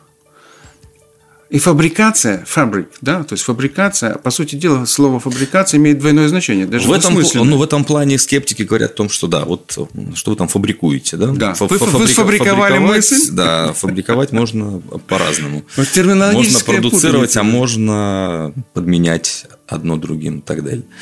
Это уже спекуляции политические. Вот насчет спекуляции. Как их вообще в политике отделить? Вот то, что реально делается, или реальные интересы, или спекулятивные какие-то, да, вот. Ну, вот, скажем, сейчас просто приведу маленький пример, так далеко ходить не будем. Уже известный этот случай, да, вот британский эсминец вошел, там, Defender в Черноморское, значит, Э, территориальные воды Российской Федерации, да, хотел там, прорыв на Крым совершить, его там испугали, э, отпугнули, выгнали и так далее, и так далее. Ну, э, британское, значит, Министерство обороны, Foreign Office, да и, собственно говоря, кабинет, да, в лице Бориса Джонсона отрицали, что мы ничего не делали, мы там по правам и так далее. Но потом была, значит, пресс-конференция Путина, где он, ну, прямо скажем, в его такой манере, да, Владимир Владимирович умеет эти вещи закидывать, ну, фактически намекнул, что в следующий раз будет хуже. Да? Прозвучала такая фраза, если бы мы его потопили – то есть угу. гипотетически этот вариант не исключается. А в устах главы такого супердержавы, прямо скажем, это очень серьезное предупреждение. Тем не менее, британские э, политики не успокаиваются. Вот сейчас там, значит, министр иностранных дел Доминик Раб, да, вот, министр иностранных дел Великобритании, выступая в палате общин, значит, заявил, что мы и дальше будем это делать. То есть мы не боимся и будем продолжать и так далее, и так далее. Это спекуляция. Реально они будут, как ты думаешь, или нет? Ну, здесь есть несколько вариантов. Либо будут, либо не будут. Ну, это опять объективизм такой. Да, но я по-другому на эту вещь посмотрел, что такого а рода... прогноз? Вот твой прогноз. Ох, сложный да. вопрос. Каверзные вопросы Сложный, я тоже иногда задаю. Каверзные вопросы. То есть, опасность прогнозов в том, что они... Иногда сбываются. А иногда не сбываются. И тогда тот, кто эти прогнозы предлагает, он оказывается вот в не очень хорошем свете. Поэтому лично я прогнозы э, Хорошо, я возьму на делать себя не берусь. удар. Я говорю, что этого не будет. Нет, ну я просто тенденцию хочу обрисовать. Mm, да, то есть последний там, э, год, даже больше, там, мы наблюдаем постоянную эскалацию в международных отношениях. Вот. Э, проблемы появляются постоянно, особенно вокруг Украины, отношения там, Запада, отношения России. Беларусь в этом во всем тоже начала активно э, проявляться. Ну, ее прям, скажем, год. Ну, конечно, да. И втягивают ее постоянно, да. То есть мы наблюдаем эскалацию крупных э, мировых центров сил, да, Европейский Союз, Британия, как уже самостоятельная, самостоятельный политический актор, вот, и как часть э, более масштабного англосаксонского мира, да, то есть в связке с Соединенными Штатами. Ну, я скажу так, что сегодня, когда Великобритания вышла из Европейского Союза, да, вот эти англосаксонские связи, наоборот, для них да, как бы стали еще более важны, да? Ну, они никогда не теряли свою Никогда, но сейчас но они еще сейчас больше они как бы, начинают да, их усиливать, усиливать да, поскольку американской политики. Это все является частью там, британской наверное, стратегии внешней политики. Вот. Э, поэтому тревогу вызывает э, и говоря языком дипломатов, озабоченность вызывает все, э, точнее, интенсивность подобного рода инцидентов. Да, и то, как они появляются в информационном пространстве, то, что на них реагируют главы государств, это очень-очень серьезная, очень опасная вещь, которая может привести ну, к печальным последствиям для, для всего мира, так скажем, откровенно. То есть лучше тут, как говорится, подуть на холодное молоко, да, чтобы оно не вскипело. Да, совершенно верно. Ну, до британского этого военно-морского корабля у нас была ситуация там, на украинской границе, да, вот, когда войска Российской Федерации там что-то проводила перегруппировку.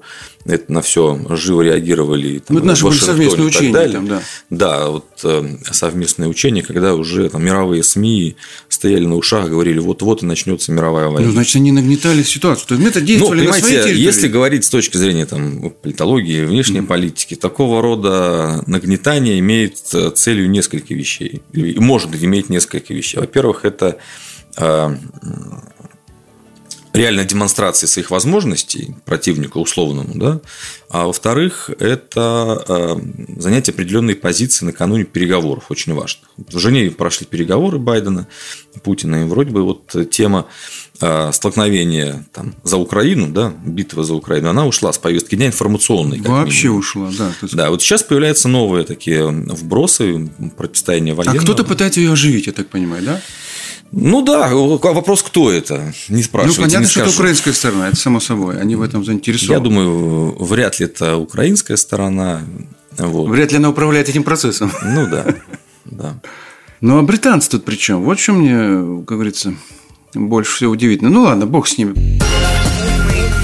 Умный эфир на МВ Радио. Ну вот по поводу Черного моря, тут всплыла одна интересная история. Значит, украинская сторона пыталась как-то реанимировать знаменитый катер под названием «Буревестник», на котором ездил и плавал, ездил, нельзя говорить, да, ходил по морскому, да, Леонид Ильич Брежнев.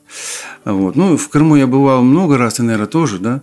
Ну, вот. Бывал я и в Фаросе, бывал я и вот э, в Ливаде, где основная, э, значит, была ну, скажем так, дача да, Алины Ильича. Вот, спускался по этому знаменитому лифту, он сейчас открыт и так далее, и так далее. И мне это все, э, ну, как бы заставило провести некоторые ассоциации вот с той Э, с тем мероприятием, на котором мы с тобой были недавно. Да? Вот мы буквально вчера были в Великом Камне, угу. И там проводилось, значит, ну, помимо значит, чисто-чисто бизнеса и политической какой-то да, тусовки по поводу вот, значит, э, нашего взаимного сотрудничества с Республикой, Республикой Беларусь, с э, Китайской Народной Республикой, там же еще потом вот, была онлайн проводилась, да, э, наверное, да, масштабный, масштабный форум масштабный форум политических ну, партий да, 5 тысяч партий политических, да, китайская да. Э, коммунистическая партия созвала партий. 157 стран, да, да по-моему, что такое, да, прозвучало. Ну, по-моему, подключалось где-то порядка 70. Да, ну, в, в, в онлайн-трансляции, может быть. 5 тысяч партий и так далее, и так далее. И, знаешь, скажу тебе честно, э, при всем моем уважении и к Си Цзиньпиню, и к Китаю, к их современным достижениям, действительно это вызывает, да, и то, что на восхищение, то, что мы с ними сотрудничаем. Но меня э, как бы кольнула одна мысль такая, а ведь э, да, я готов слушать и Си Цзиньпиня, да, но э, ясное дело, что мы как бы вот бывший Советский Союз, да, какие-то вот свои эти, скажем так, бразды или, ну, скажем, свой, свой статус, да, одной из главных супердержав мира, ну, как чуть-чуть передали китайцам. Так получается? Ну, получается, да. Если мы рассматриваем коммунистическую идеологию, да, тут масштабное да не только, но сейчас, коммунистическое да, движение интернационализм. В сфере идеологии, например, да. да например. В идеологическом плане, да, действительно. Китай – наследник э, вот тех идей, которые были заложены Марксом, Энгельсом, э, советскими марксистами, российскими Причем марксистами. Я заметил, у них последовательность очень четкая. Да? Вот даже в речи Си Цзиньпиня, э, которая... Ну, мне кажется, здесь очень важно отметить, ну, во-первых, э, КПК сегодня, Компартия Китая, это самая массовая политическая партия мира, да, там 95 миллионов членов.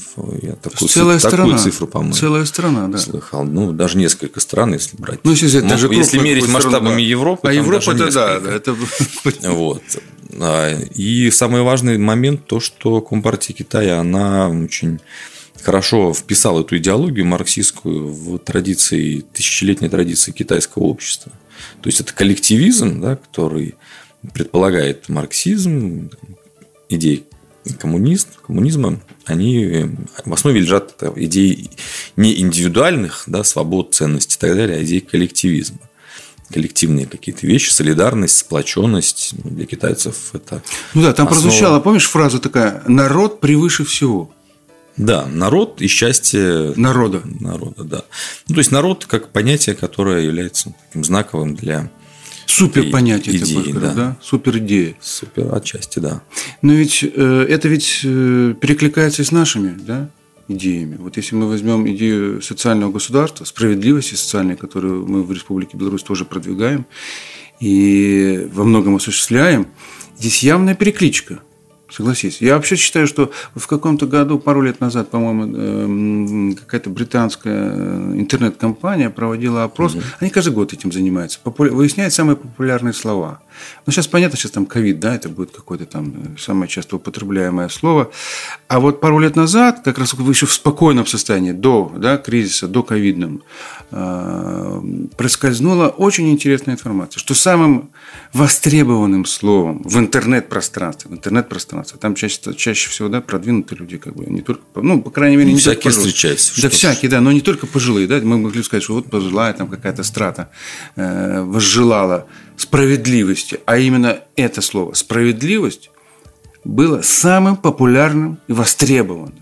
Вот мне кажется, с моей точки зрения, да, я, значит, э, считаю, что справедливость – это то, чего человечество хочет всегда. Это вот э, цель ну, многовековая, там весь мой дом. Да, даже тысячелетняя. Тысячелетняя, да. Бери, берите шире. Да, справедливость, она всегда будет. Э, справедливость, если угодно, это, э, ну, экзистенциальная, ну, я не буду научные слова, ну, как бы нормальное состояние человека, он хочет справедливости. Стремление к счастью, справедливости. Да. Счастье, справедливость. Это а счастье, нормальные, естественные да. чувства, которые... Вот, нигде, нигде, не какой-то там да, вот личный эгоизм, да, эгоцентризм и так далее, и так далее. Здесь вроде бы тоже я себя люблю, я себе себе хочу счастья, я хочу себе справедливости. Но в том-то дело, что слово справедливость да, связывает мое счастье и мое понимание счастья с понятием счастья других людей. Я не могу быть счастлив за счет кого-то. Понимаешь, в чем дело? Вот, как говорится, на чужом горе счастья не построишь, да, есть такое выражение. Ну, есть, да. Вот. И это, э, ну, чисто человеческая мудрость, которая перетекла в политическую. И сегодня мы, я бы сказал так, выходим на новую стадию. Мы, может, по-новому должны посмотреть на понятие справедливости. Не только, э, скажем, чисто человеческой, но и экономической справедливости. Вот в том же китайском обществе, они сейчас, вот Син Цзиньпинь заявил, что они уже решили проблему да, среднего зажиточного народа, так скажем. Да, они угу. всем как бы дали средний уровень развития. Теперь они переходят к модернизированному, то есть новая стадия, да, улучшение благополучия населения. А при этом мы знаем, что две трети населения человечества, да, так скажем, планеты живет до сих пор в бедности и так далее, и так далее. То есть та модель, которая существует до сегодняшнего дня, ну, будем называть вещи своими именами, капиталистическая, да, она, э, может быть, дает индивидуальные права, там, да, еще ощущение какой-то, там, сказать, свободы слова, там, еще и так далее, и тому подобное. Но справедливости она точно не дает. И... Ну, вот здесь э, вопрос дискуссионный на самом деле. Mm-hmm. Во-первых, понятие справедливости, оно центральное, вот раз мы уже заговорили о политологии, есть политическая теория. Вообще, э, термин политология, я хочу так прояснить, да, он, э, во-первых, искусственный, во-вторых, несколько заужает предмет изучения, потому угу. что на сегодняшний день политические науки в мире существуют. То есть у нас называют по, по старинке политологии, там, начиная с 90-х годов, но э, там, странах, которые ну, если быть точным, дальше вперед, то есть политическая быть... это огромный, да. огромный набор да, это, всяких это разных дисциплин. Вообще включая... философия, да, это философия. И философия, и политическая теория. Так да. вот, ну, вспомним Платона, Аристотеля, которые размышляли. Обязательно над... говорили о человеке и об обществе. И о государстве. И о государстве. И политика – это предмет изучения и предмет объяснения того, как устроено государство. И вот Платон и Аристотель выводили свои максимумы. Они ну, говорили извини, об идеальном государстве, выдам... в основе которого лежит идеи справедливости. Но я выдам маленький секрет. У нас была с тобой дискуссия до эфира, да, как-то там, мы же часто встречаемся. Мы с тобой говорили, что одна из проблем сегодняшней политологии – это то, что там как бы засилие философов, людей слишком общо рассуждающих не видящих конкретных да, э, методов и результатов достижения. То есть есть общее рассуждение, да. Этот философский этап, я думаю, политология еще при Платоне прошла в каком-то смысле. Ну пусть Кантом закончилась, Гегелем, да, там Ленин, Маркс, все. Сегодня кто у нас? Фукуяма? Нет, существует достаточно много философов. Э, ну так Фукуяма 20, объявил конец 20, истории. В 20 веке, ну, конец истории, но не политической философии.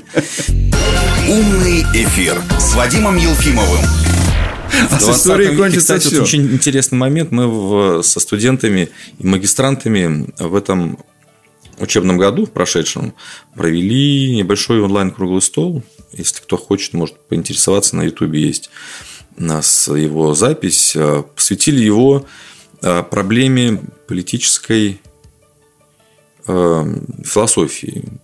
Рассмотрели творчество Джона Роллза, известный американский, сразу скажу, либеральный, да, политический мыслитель и философ, который в 1971 году опубликовал свою работу «Теория справедливости» уже в основе работы, он как раз-таки и занялся проблемой справедливости. Попытка пытался раз, связать размышлять. либерализм со справедливостью. Я думаю, не, не очень попытка. Очень удачно. Ну, да. сейчас не, не время да. обсуждать эта тема отдельного разговора, но как минимум эта работа вернула интерес к политической философии в 20 веке. Вот когда в 70-х, там, 60-х годах не думали, думали все. Фукуяма больше, не был последним. Да? Больше нет. Фукуяма это чуть позже.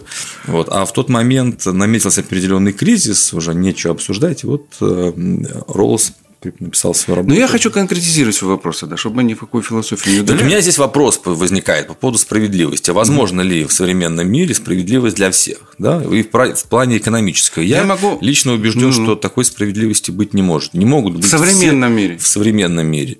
Насчет мира будущего мне тоже большие сомнения. Потому что ну, не могут, Объясни, не почему. Могут, Народ не хочет быть, знать. Почему ну, не может быть? Сугубо с э, точки зрения экономики э, ресурсы ограничены. Так. Да? А человеческие потребности безграничны. И вот как так. обеспечить всем людям одинаковый уровень уровень материального там, достатка. Я, честно говоря, не вижу выхода. Вот. А тут еще большая проблема. Чем больше достатка, тем больше, так сказать, материальное благополучие, да? Ну, да. тем лучше жизнь, тем она длительней, тем больше хотят люди, да, и так далее, и так далее. Но, между прочим, это ведь как раз закон роста, ну, как бы, запросов, интересов, да? И он подталкивает развитие. То есть, мы должны искать новые пути, в том числе экономического устройства. Значит, мы должны уходить от капитализма в какую-то новую стадию. Китайцы и вообще мир мир Востока, так скажем, это решает своей философией. Там, так они не просто решают, они показывают на практике. Вот смотрите, да, 20 устроит ли, лет назад были устроит бедными. ли этот ответ, устроит ли он весь мир? Причем, честно говоря, если посмотреть на китайское общество, оно тоже так вот э, все-таки движется в сторону общества потребления, да, общества западного, западного типа. То есть самодостаточность вот, у них э, тоже как-то уходит что было, ну, так Советский что Союз, достаточно простому Смотри, Советский Союз споткнулся тоже на потребительстве. Да? То есть, когда мы стали жить лучше, мы сейчас не зря упомянули Брежневскую эпоху, да? Mm. когда социализм оброс жирком, да? вот мы с этим и не справились там 20-е, 30-е годы, когда было все ясно, индустриализация, там, коллективизация, борьба и так далее, так далее, там было все ясно, и народ вот жил на этом как бы самодостаточности, да, то есть минимально и коллективизмы, да, коллективные какие-то цели. Когда только вот появился этот жирок, стал возникать индивидуализм. Да? Вот необходимость приспособления личных интересов да, к коллективным, она появилась в Советском Союзе, но не была решена. Китайцы сегодня эту проблему решают. С этой точки зрения я вот считаю, что это и есть секрет их успешности. Я просто в этом убежден, что они поэтому и говорят, что не надо, да, вот, э, ну, проще говоря, э, неважно, как кошка называется, да, главное, чтобы она ловила мышей. Вот если она дает благополучие населению. И в этом смысле белорусская модель мне тоже э, похоже, ну, по крайней мере, кажется, похоже на китайскую. Мы исходим из прагматизма. Но меня вот что беспокоит, если уж так по-серьезному, что мы, э, следуя за китайцами, да, скажем, в этом направлении, на самом деле могли бы быть в авангарде, впереди. Ведь у нас опыт строительства справедливого общества также мы же были первое социалистическое государство. Там все недостатки и так далее, и так далее, но там было понятие справедливости. И если сегодня Беларусь совместно с Россией в том числе выдвинет новую идею, идеологию мы все сейчас, вот президент Лукашенко говорит об этом, мы ищем эту идеологию. Путин сегодня тоже выходит на какие-то понятия, да, социальной ответственности и так далее, и так далее. Если это нормально сформулировать в качестве стройной концепции и выдвинуть, да, на международном уровне, то я думаю, мы как минимум совпадем абсолютно с теми же китайцами или как даже, может быть, их где-то в чем-то опередим.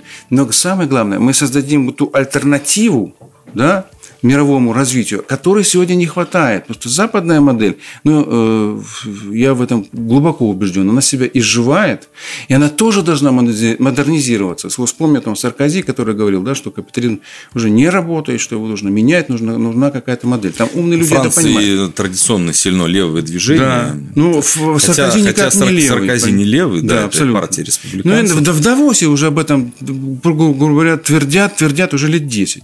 Ты же понимаешь, то есть люди, которые отслеживают эти вещи, не понимают, что пахнет взрывом.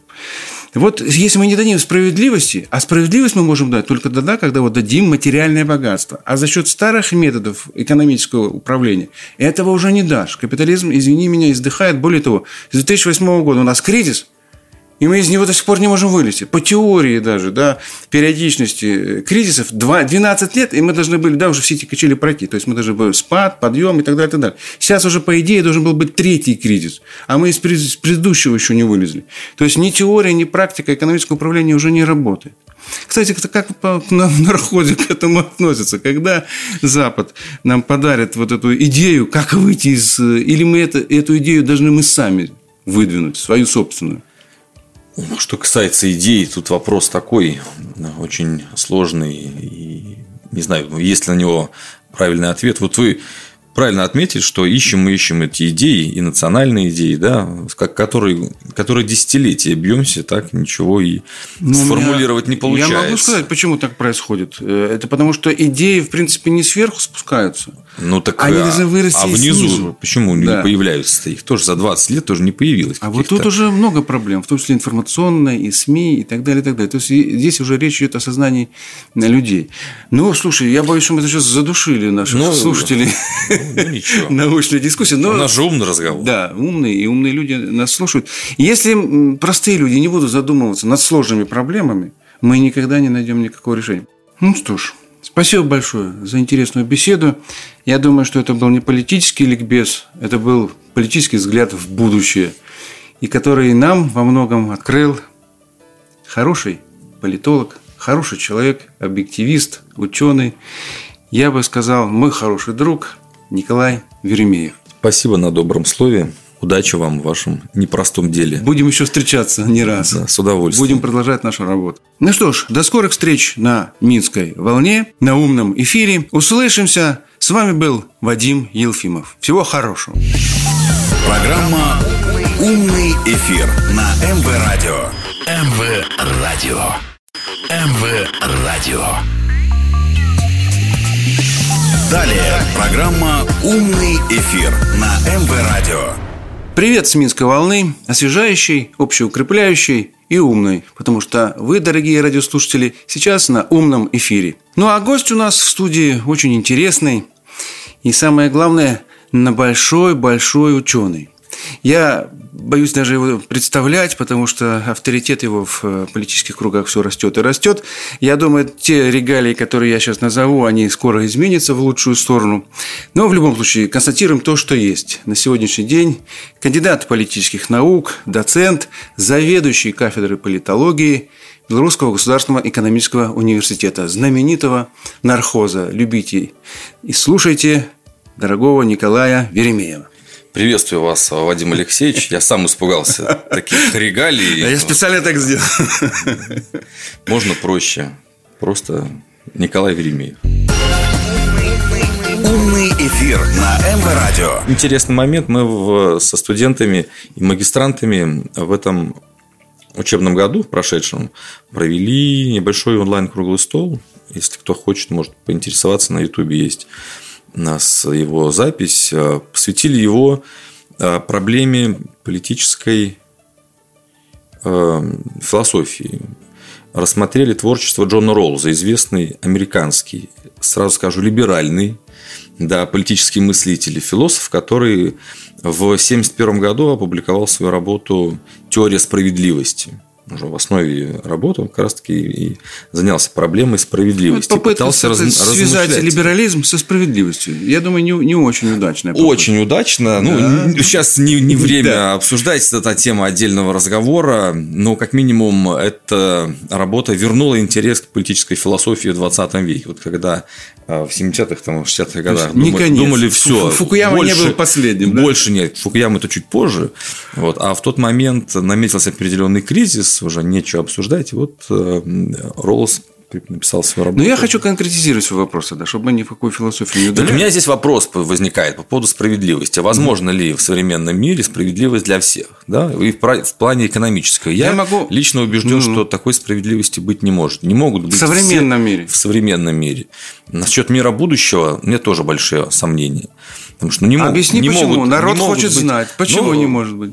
Сугубо с э, точки зрения экономики э, ресурсы ограничены. Так. Да? А человеческие потребности безграничны. И вот как так. обеспечить всем людям одинаковый уровень уровень материального там, достатка. Я, честно говоря, не вижу выхода. Вот. А тут еще большая проблема. Чем больше достатка, тем больше, так сказать, материальное благополучие, да? Ну, да. тем лучше жизнь, тем она длительней, тем больше хотят люди, да, и так далее, и так далее. Но, между прочим, это ведь как раз закон роста, ну, как бы, запросов, интересов, да? И он подталкивает развитие. То есть, мы должны искать новые пути, в том числе экономического устройства. Значит, мы должны уходить от капитализма в какую-то новую стадию. Китайцы и вообще мир мир Востока, так скажем, это решает своей философией. Там, так они не просто решают, они показывают на практике. Вот смотрите, да, 20 устроит ли, лет назад были устроит бедные. ли этот ответ, устроит ли он весь мир? Причем, честно говоря, если посмотреть на китайское общество, оно тоже так вот э, все-таки движется в сторону общества потребления, да, общества западного, западного типа. То есть самодостаточность вот, у них э, тоже как-то уходит что было, ну, так Советский что было Союз, достаточно простому Смотри, Советский Союз споткнулся тоже на потребительстве. Да? То есть, когда мы стали жить лучше, мы сейчас не зря упомянули Брежневскую эпоху, да? Mm. когда социализм оброс жирком, да? вот мы с этим и не справились. Там 20-е, 30-е годы, когда было все ясно, индустриализация, там, коллективизация, борьба и так далее, и так далее, там было все ясно, и народ вот жил на этом как бы самодостаточности, да, то есть минимально и коллективизмы, да, коллективные какие-то цели. Когда только вот появился этот жирок, стал возникать индивидуализм. Да? Вот необходимость приспособления личных интересов да, к коллективным, она появилась в Советском Союзе, но не была решена. Китайцы сегодня эту проблему решают. С этой точки зрения я вот считаю, что это и есть секрет их успешности. Я просто в этом убежден, что они поэтому и говорят, что не надо, да, вот, э, ну, проще говоря, э, неважно, как кошка называется, да, главное, чтобы она ловила мышей. Вот если она дает благополучие населению. И в этом смысле белорусская модель мне тоже э, похоже, ну, по крайней мере, кажется, похоже на китайскую. Мы исходим из прагматизма. Но меня вот что беспокоит, если уж так по-серьезному, что мы, э, следуя за китайцами, да, скажем, в этом направлении, на самом деле могли бы быть в авангарде, впереди. Ведь у нас опыт строительства справедливого общества также мы же были первое социалистическое государство. Там все недостатки и так далее, так далее, но там было понятие справедливости. И если сегодня Беларусь совместно с Россией в том числе выдвинет новую идею, идеологию мы все сейчас, вот президент Лукашенко говорит об этом, мы ищем эту идеологию. Путин сегодня тоже выходит на какие-то понятия да, социальной ответственности и так далее, так далее.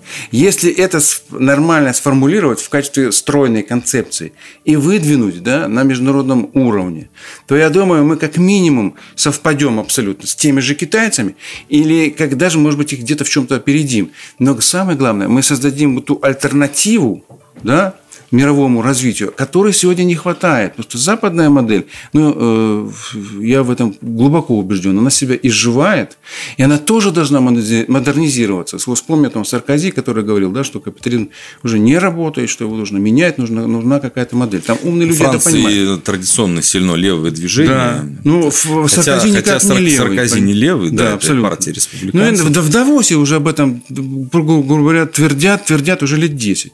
Ты же понимаешь, что люди, которые отслеживают эти вещи, не понимают, что пахнет взрывом. Вот если мы не дадим справедливости, а справедливость мы можем дать только тогда, когда вот дадим материальное богатство. А за счет старых методов экономического управления этого уже не дашь. Капитализм, извини меня, издыхает. Более того, с 2008 года у нас кризис – и мы из него до сих пор не можем вылезти. По теории даже, да, периодичности кризисов 2, 12 лет, и мы должны были, да, уже все эти качели пройти. То есть, мы должны были спад, подъем и так далее, и так далее. Сейчас уже, по идее, должен был быть третий кризис, а мы из предыдущего еще не вылезли. То есть, ни теория, ни практика экономического управления уже не работает. Кстати, как на народе к этому относится? Когда Запад нам подарит вот эту идею, как выйти из... Или мы это, эту идею должны мы сами выдвинуть, свою собственную?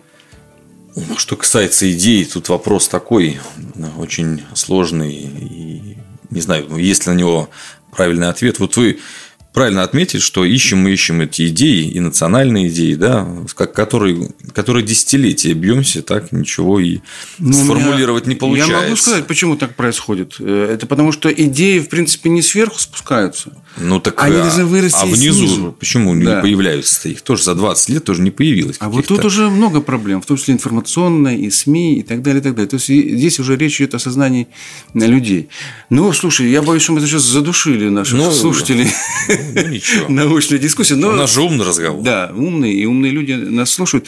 Если простые люди не будут задумываться над сложными проблемами, мы никогда не найдем никакого решения. Умный эфир с Вадимом Елфимовым. Два умника, предположим, там 10, 20, 30, да, соберутся, может быть, 100, даже 90 миллионов. Но если их не поддержат миллиарды, ничего не получится. Это будет голая теория без практики. То есть мы должны выходить на людей, мы должны э, настраивать э, взаимо ну, как минимум обмен будить, идеями, да. будить мысли какую-то, чтобы люди думали. Иначе э, остается у нас только религиозный подход, да. А ведь, кстати говоря, религия. Кстати, нельзя сбрасывать со счетов. Религия в современном мире я, я считаю, становится что, ее все больше. Да, что одна из ошибок, скажем, ну большевиков, да, угу. это было богоборчество в христианской стране да, надо было приспособить религию к своим идеям. Тем более, что у Иисуса Христа, если называть вещи своими именами, я вообще считаю его первым коммунистом в каком-то смысле. Он же искал этой справедливости для всех и равенства. Это та самая идея справедливости, которая и выдвинула вперед коммунистическое движение. И сегодня мы это забываем. Но надо эти вещи между собой связать. Потому что там материалистическое видение, да, как бы, ну, э, было в пику идеалистическому и так далее, и так далее. Но я считаю, что это политическая была ошибка. Мы знаем, что потом уже там при Сталине, да, в 20-30-е годы с религией совсем по-другому общались. Ну да, сначала это был опиум для народа. Да, а потом, потом уже религия да, поддерживал попутчик да. и так далее, и так далее.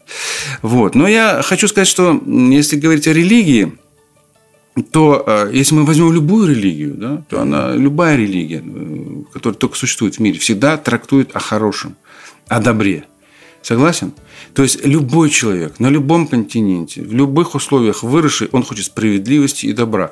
И если мы предложим эту концепцию на международном уровне, то нас поймут все. Согласен? Вадим Алексеевич, вы идеалист. Я скорее приземленный скептик. Прагматик. Прагматик, да. Я не думаю, что такого рода идеи вообще славы приживаются. Вот. Кстати, об этом очень хорошо как-то размышлял в своих работах Никола Макиавелли о религии. Он говорил о том, что все а, безоружные пророки да, те, кто предлагали новую идею, новую религию, они терпели крах, а те, кто приходил с какой-то поддержкой, да, да, либо в лице землю, опирался на либо оружие, либо государство, ну, был у него инструмент и принуждение, получал а, возможность реализовать свои идеи. Так что одной идеи мало. Необходимы какие-то ресурсы, которые позволят ее воплотить в жизнь. Ну, идея – это как машина. Нужна энергия, нужен бензин – да, нужен план и так далее, и так далее. Ну хорошо, давай пока оставим эту тему, чтобы наши друзья немножечко передохнули, поговорим о чем-то более понятном и ясном.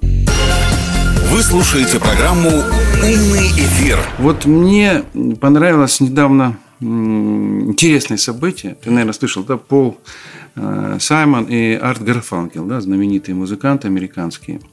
Вот. Еще с 70-х годов, 60-х они были, там, кстати, много раз там Грэмми получали и тому подобное. Вот сын Арта Гарфанкел, он абсолютно однофамилец, и имя у него тоже Артур. Сейчас в Беларуси э, выучил русский язык, носит белорусские символы, и вот с белорусской группой, как она там называется э, сейчас, «Аура», перепел песню своего отца, она называлась в оригинале «The Sound of the Silence», то есть «Звук э, тишины, вот, э, создали песню «Рядом с нами». И это, так скажем, вот такой ответ э, тем, кто выступает за разделение, да, вот как бы хочется столкнуть лбами. Это э, песня о том, что мы должны быть все вместе, должны быть все в мире, должны найти консенсус. По сути дела, это песня, которая ну, заявляет лозунг «Сберегите Беларусь». Это лучшая страна и так далее, и так далее. Вот этот интересный тренд э, я хотел бы отметить, потому что уже не первый, кстати говоря, американский да, музыкант приезжает в Беларусь. Побывав здесь, да, ему как бы очень нравится эта атмосфера, аура, и группа называется «Аура» и так далее, и так далее. Я к чему веду? Мы остаемся, вот мы, президент раньше говорил, что мы там островок стабильности, да, ну, к сожалению, это уже сегодня не совсем, да, может быть, э, верно, потому что стабильность нам приходится отстаивать, да, и э, приходится за нее бороться. Но по-любому получается так, что Беларусь – островок какого-то, ну, э, доброго, чистого, да, вот, бытия. И такие же добрые, чистые люди сюда тянутся.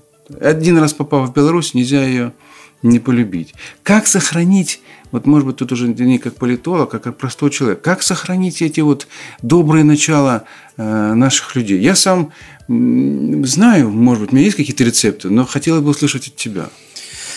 Ох, рецептов хотите. Ну, хотя бы в каком-то направлении мы должны двигаться. Ну, не знаю. Наверное, музыка должна помогать. Вот у вас хороший пример с этими ребятами, которые поют хорошие песни.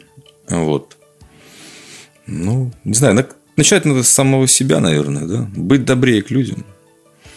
Вот, хотя не всегда это получается, но как минимум надо этому учиться, да? улыбаться друг другу, может быть, говорить какие-то приятные, добрые слова. Сейчас это очень важно. Вот. Ну, и быть добрее самим. Ну, а самое главное, вот я еще ну. тоже себя поймал на мысли, же год народного единства. Да, мне кажется, что нам нужно пройти какой-то этап. Вот 21 год закончится, потом э, надо настраиваться на нормальный житейский лад. Вот Культура надеяться, должна, все эти да, все эти неприятности пройдут, забудется, потому что человек не может постоянно быть политизированным, да, вот вот. Эти вопросы, они будоражат сознание общественное, а потом уходят как пена, и люди возвращаются к своим обычным нормальным вещам. Любовь, дружба, уважение, работа и так далее, и так далее. Все это возвращается. Вот, так что пройдем этот период, и я думаю, что будем строить свою ну, Видишь, нам не хотят дать спокойно пройти этот период. Вот выкатили четвертый пакет санкций, да, это уже секторальные санкции, которые фактически, ну, уже, я бы так сказал, как будто бы, да, вот ковровые бомбежки по э, белорусской экономике хотят провести. И с этой точки зрения устойчивость нашей экономики, наверное, один из основных факторов, который нам поможет сделать то, о чем ты говоришь, да, чтобы мы спокойно прожили 2021 год.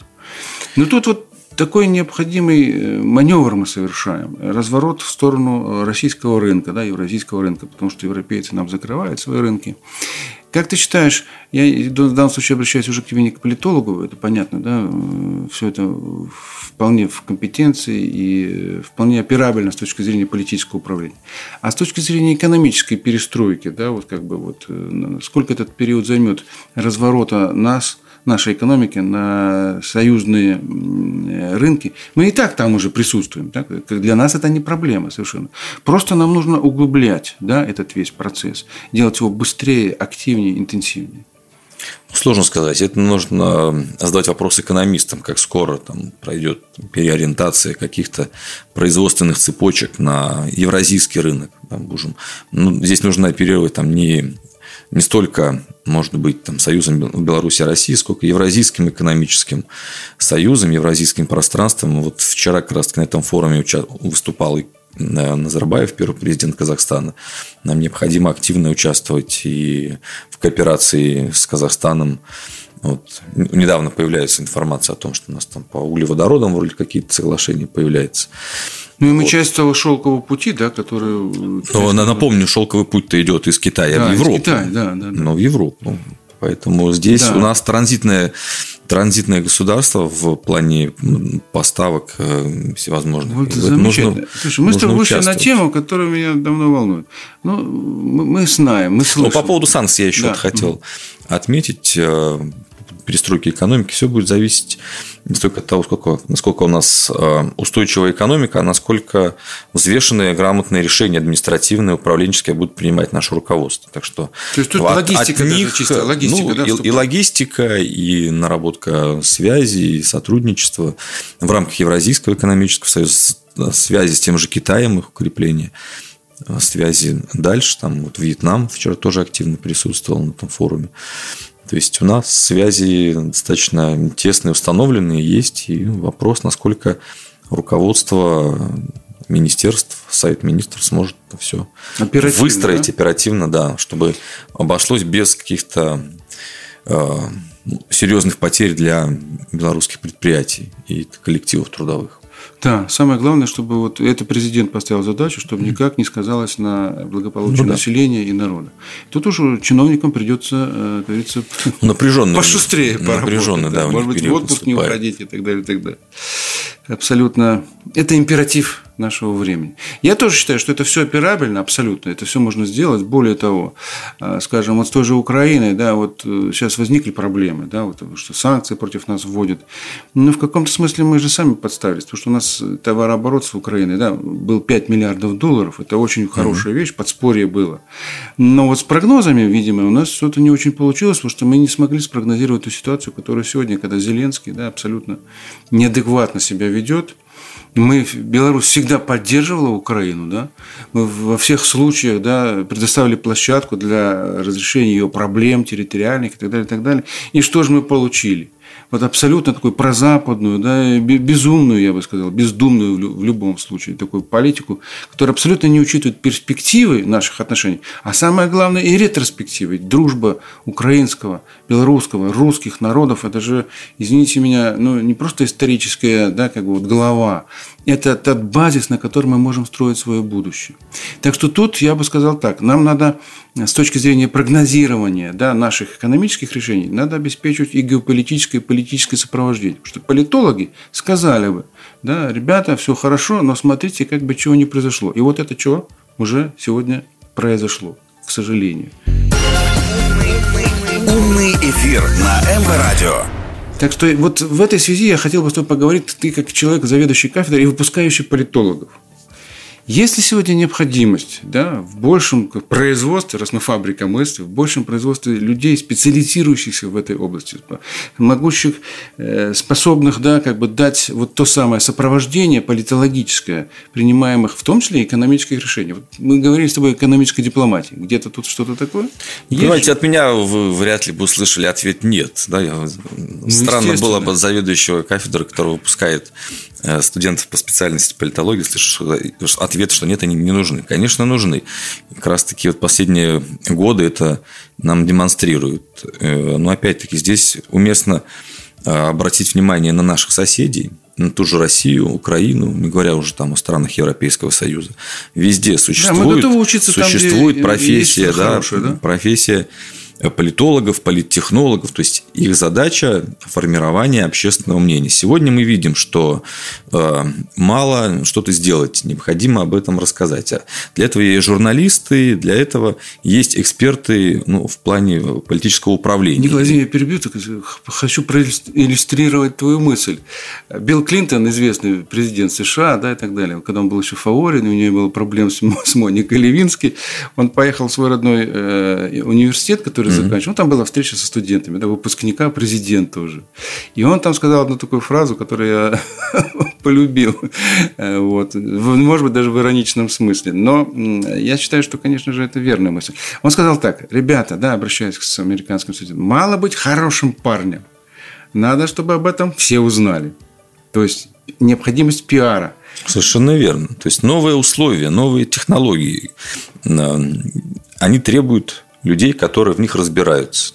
Вы обратите внимание, современное общество – это наполовину, ну, половину дня он, человек ходит по улице и ездит в общественном транспорте, а половину дня он находится в своем мобильном телефоне. Там есть во всех мобильных телефонах уже существует функция там, отслеживания времени. Да? По 8-9 часов, а молодые люди там, и там все 10 часов в сутки находятся там в виртуальном пространстве.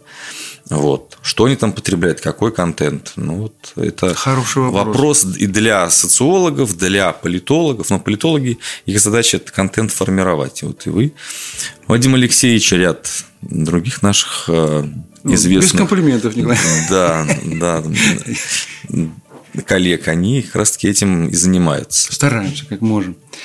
Но в этой связи все-таки, мне кажется, нужны и те тихие специалисты, да, которые, может быть, не всегда светятся э, у микрофона, на экране и так далее. И так далее. Вот те самые политологи, да, о которых мы говорим, которые обеспечивают в том числе и анализ, да, и э, прогноз то, без чего современная как бы, э, власть в том числе не может обойтись по, простой, по простой причине. Ситуация очень быстро меняется, она, так сказать, разнообразная, и отследить все да, даже будучи на самом верху, очень сложно. Тут нужны группы экспертов, тут нужны какие-то политологические клубы, которые будут формировать в том числе и повестку дня, и подсказки какие-то давать. Не управлять ни в коем случае этим процессом, но э, вот давать такие советы. Причем объектив, объективизм есть в науке, но, э, скажем так, человеческое отношение к тем или иным реалиям, оно тоже играет огромную роль. Условно говоря, необходим академик тем, кто будет профессионально заниматься это очень глубоко и серьезно с использованием там,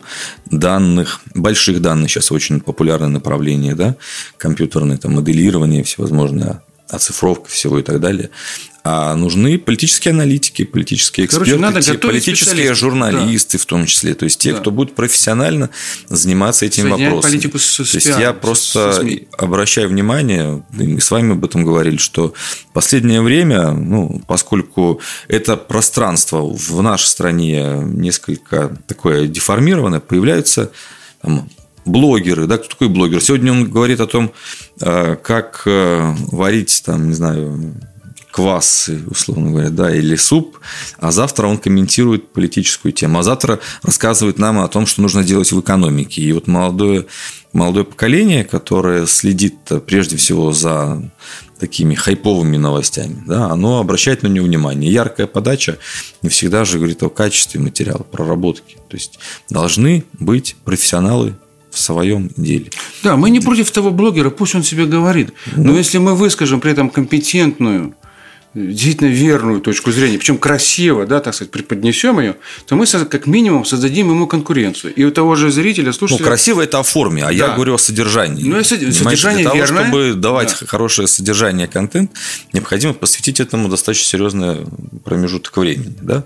Просто так, почитав по заголовкам какие-то а, новости и выдавать свои мысли за то, что проработанный какой-то продукт, это, мне кажется, очень, очень неправильно. И в этом плане вот я сегодня обратил внимание, а, отдельные российские журналисты и эксперты тоже грешат. То есть они читают новости по заголовкам, да, не вникая в суть, поскольку на это нету времени, времени. по их мнению. Вот. И они выдают свои какие-то вот фобии, фантазии, какие-то свои там, придумки за истину в последней инстанции. Просто начитавшись заголовки. А заголовки формируются как? Журналисты очень любят такие броские, яркие заголовки, которые возбуждают эмоционально людей. Ну, я тебе больше скажу. Сейчас есть такая тенденция, люди это как бы продвигают. Есть люди, группа людей да, в мире, в мире, это мировая тенденция, что вот, значит, должен быть, должна быть фотография, и под нее просто как бы вот подпись небольшая там. Самое максимум 15 секунд, который читается. Все. Дальше уже нет никакого проникновения ни в содержание, ни в глубину. И вот это нужно остановить. Мне кажется, потому что это, это эм, даже не клиповое мышление, это какое-то мышление в комиксах. То есть весь мир да, должен быть представлен в каких-то комиксах. Ну какой же уровень тогда понимания этого мира? Тогда как раз вот с этой публикой, да, с, эти, с этой аудиторией можно будет ну, делать сложно. Я не думаю, что это можно как-то остановить. Вот. Просто с этим нужно уже научиться работать. Вот. Точнее, учиться с этим работать. Потому что даже картинки уже уходят, там уже короткие видео, да, появляется новый формат. Тиктоки формат, там, да, да, да, да, да, другие там появляются. То есть люди воспитываются уже в новой, в, новом, в новых условиях передачи информации. И это нужно отслеживать, с этим нужно работать, нужно знать, уметь использовать. Как раз таки наши коллеги вот, из разных стран, да, наших соседей, очень активно с этим работают, формируя общественное мнение, да, да занимаясь я полити- просто политической... Они это создают. Ну, работают с этим. Да? Mm-hmm. С, этим а прод... с этим продуктом нужно работать. Они его создают. Да. Создают, распространяют, э, поддерживают и так далее. Но цель такого распространения, очевидно, в том, чтобы подсадить публику, да, скажем так, вот на эти короткие, простые, лапидарные вещи. Не требующие большой мыслительной работы. Ну, цели могут быть разные. Есть и высокие цели, просветительские, которые тоже можно подавать в такой манере. А что касается политических процессов, то это цель понятная, это управление, управление массами, управление людьми. Умный эфир с Вадимом Елфимовым. Ну, смотри, вот даже по последним событиям, как вот в России той же, да, там, когда Навального раскручивали там недавно, да, пытались создать какую-то проблему, скажем так, российским властям, туда включали уже 8-летних, 10-летних детей. То есть, вот спускались да, на такой уровень сознания, вот этой тиктоковости. Я считаю, что помимо того, что это вообще как бы преступно, да, детей втягивать в политику, но я о чем говорю, что вот этот метод да, лапидарности – он может быть эффективен, но это что-то вроде дубинки, которая бьет по мозгам. Мне кажется, это просто ну, надо Я согласен с тем, что детей втягивать в политику не стоит, но в то же время, как политолог, ему сказать, что воспитывать гражданственность и работать с молодежью просто необходимо. И плох тут политик, который не работает со своим будущим избирателем, условно говоря, да, поскольку дети, которые были детьми 5 лет назад, да, сегодня уже ну, стали, будут уже взрослые. стали, да, ну то есть подросток 15-летний 5 Это лет да. назад, сегодня уже гражданин, который а, ходит на избирательный участок, голосует, принимает решения, тот, кто идет в армию, там получает автомат в руки, условно говоря. Ну, да? в таком случае, если наши, так скажем, оппоненты информационные, я выражусь так мягко, да, уже спустились на уровень 10-летнего возраста, да, тинейджеров, то, видимо, и нам нужно там, как говорится, пребывать и как минимум выставлять свою альтернативную точку. Но если мы сейчас об этом задумаемся, значит, уже поздно, понимаете, они уже как минимум опередили. Вот. А что касается... Абсолютно с тобой согласен, да. Да, ну то есть, что, что касается а, вот этого обращения к молодежи, то Подход, по, значит, подход что... понятен. То есть, подход как раз-таки не в том, чтобы их сегодня вывести и сделать. Да? То есть, если они сегодня этим заинтересовались, то через 5-7 лет они уже сформированные придут там. Ну, Николай, тут же есть прекрасная вещь. Политическая... Да, прекрасная вещь. Все равно на следующий год появятся новые тинейджеры. И вот этих тинейджеров мы уже упустить не должны, понимаешь? Этот процесс, который, вот эта река, в которую можно входить множество раз. В данном случае Экклезиаст не очень прав, да, скажем, в эту реку можно входить. И более того, необходимо для того, чтобы спасти нашу страну, в том числе и нашу молодежь, от всех этих... То есть, не, работать с этим необходимо постоянно, а не от времени к времени. Да, это системная работа должна Совершенно быть. Верно. Тем более, чем системнее она будет, тем, э, ну, грубо говоря, ну, мягче, да, не, не, незаметнее она будет осуществляться. То есть это не какая-то там компания, вот ворвались, да, там с какими-то лозунгами, т.д. это сразу вызывает какую-то там ответную реакцию или отторгающую, или наоборот. А это спокойная, естественная работа. Как вот течение Минской волны. Очень хорошая аналогия, да. Поддержу ее полностью. Еще не могу тебе не задать как э, политологу один вопрос, но очень важный. Да? Вот сейчас прозвучала информация, что 21 где-то примерно числа Александр Григорьевич Лукашенко будет встречаться с комиссией, которая формирует да, вот, концепцию э, конституционной реформы. Mm-hmm. То есть похоже, что процесс выходит на какую-то да, финишную прямую. Есть уже какой-то материал, есть уже какая-то концепция, модель и так далее, и так далее. Э, знаем мы также, что ожидается, что где-то там к сентябрю, да, возможно, уже будет вынесен э, значит, этот проект на всеобщее обсуждение на референдум. Я считаю, что это очень хорошие темпы ни в коем случае нельзя от них отказываться, потому что, э, ну, грубо говоря, в политике тоже действует и, и качество, и темпы, да, и так далее, и так далее. Вот в этой связи мне хотелось бы тебе задать один короткий вопрос, не вообще как по, по Конституции, да, а вот как политологу. Э, как ты считаешь, партийное строительство, да, вот, э, наша конституционная реформа должна способствовать развитию этого партийного строительства в Республике Беларусь? Вопрос короткий, ответ должен быть короткий или нет. Как, как скажешь? Ну, я считаю, что, безусловно, да. То есть, партия – это инструмент политики. Да, это инструмент отстаивания интересов определенных групп, слоев общества. По-другому просто нельзя. Партия – это часть. Да? Прямая аналогия. Да, поэтому, английское слово платит часть. Да. Поэтому мне кажется, вот мы в нашей э, политической практике как-то эту работу упустили, и следствием ее явились как раз-таки события прошлого года. Именно в том, что мы откладывали, откладывали, откладывали эту партийную, партийное строительство. Вот. Долго мы смотрели э, и приводили там примеры в рамках дискуссии, обсуждали там опыт Казахстана с э, выстраиванием там, партийной системы. Вот. Конечно, безусловно, это опыт России, наших ближайших соседей, да, то есть тех, с кем мы... Ну, и тех, кто нам близок по менталитету. Да, да, с кем мы близки, понятны и так далее. Вот. Ну, видимо, настало время, и по большому счету в белорусском политическом пространстве ведь есть э, и э, все условия для этого. Да? Есть и яркие политические лидеры. Это, кстати, и в вашей студии один из них был. Звучал. Да. Угу. Вот. Согласен.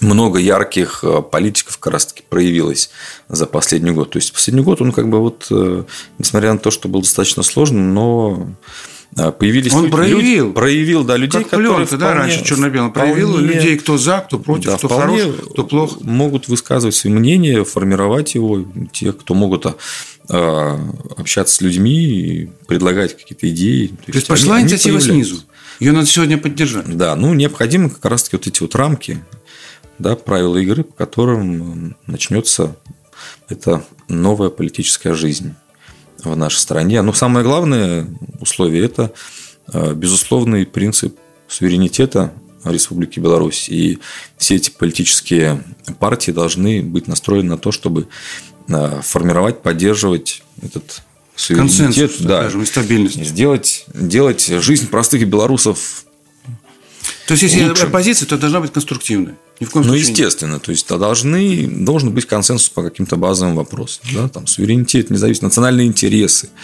Это не то, что сегодня... Справедливость. Справедливость, да. Центральный вопрос. Мы сегодня уже об этом говорили очень много. Да, вот социальная как ее, нашего как ее замерять, это уже справедливость, методика. это уже каждый. Там, да, тут мы можем спорить, и даже в рамках партии могут предлагаться разные варианты мнений, но люди должны видеть эти альтернативы и понимать. Ну, я что думаю, что ты со мной согласишься. Еще одно важнейшее условие для развития партийной системы у нас должна возникнуть проправительственная или пропрезидентская партия. Так она уже есть. Вот. Но она должна сформироваться да как партия. Да. Она есть.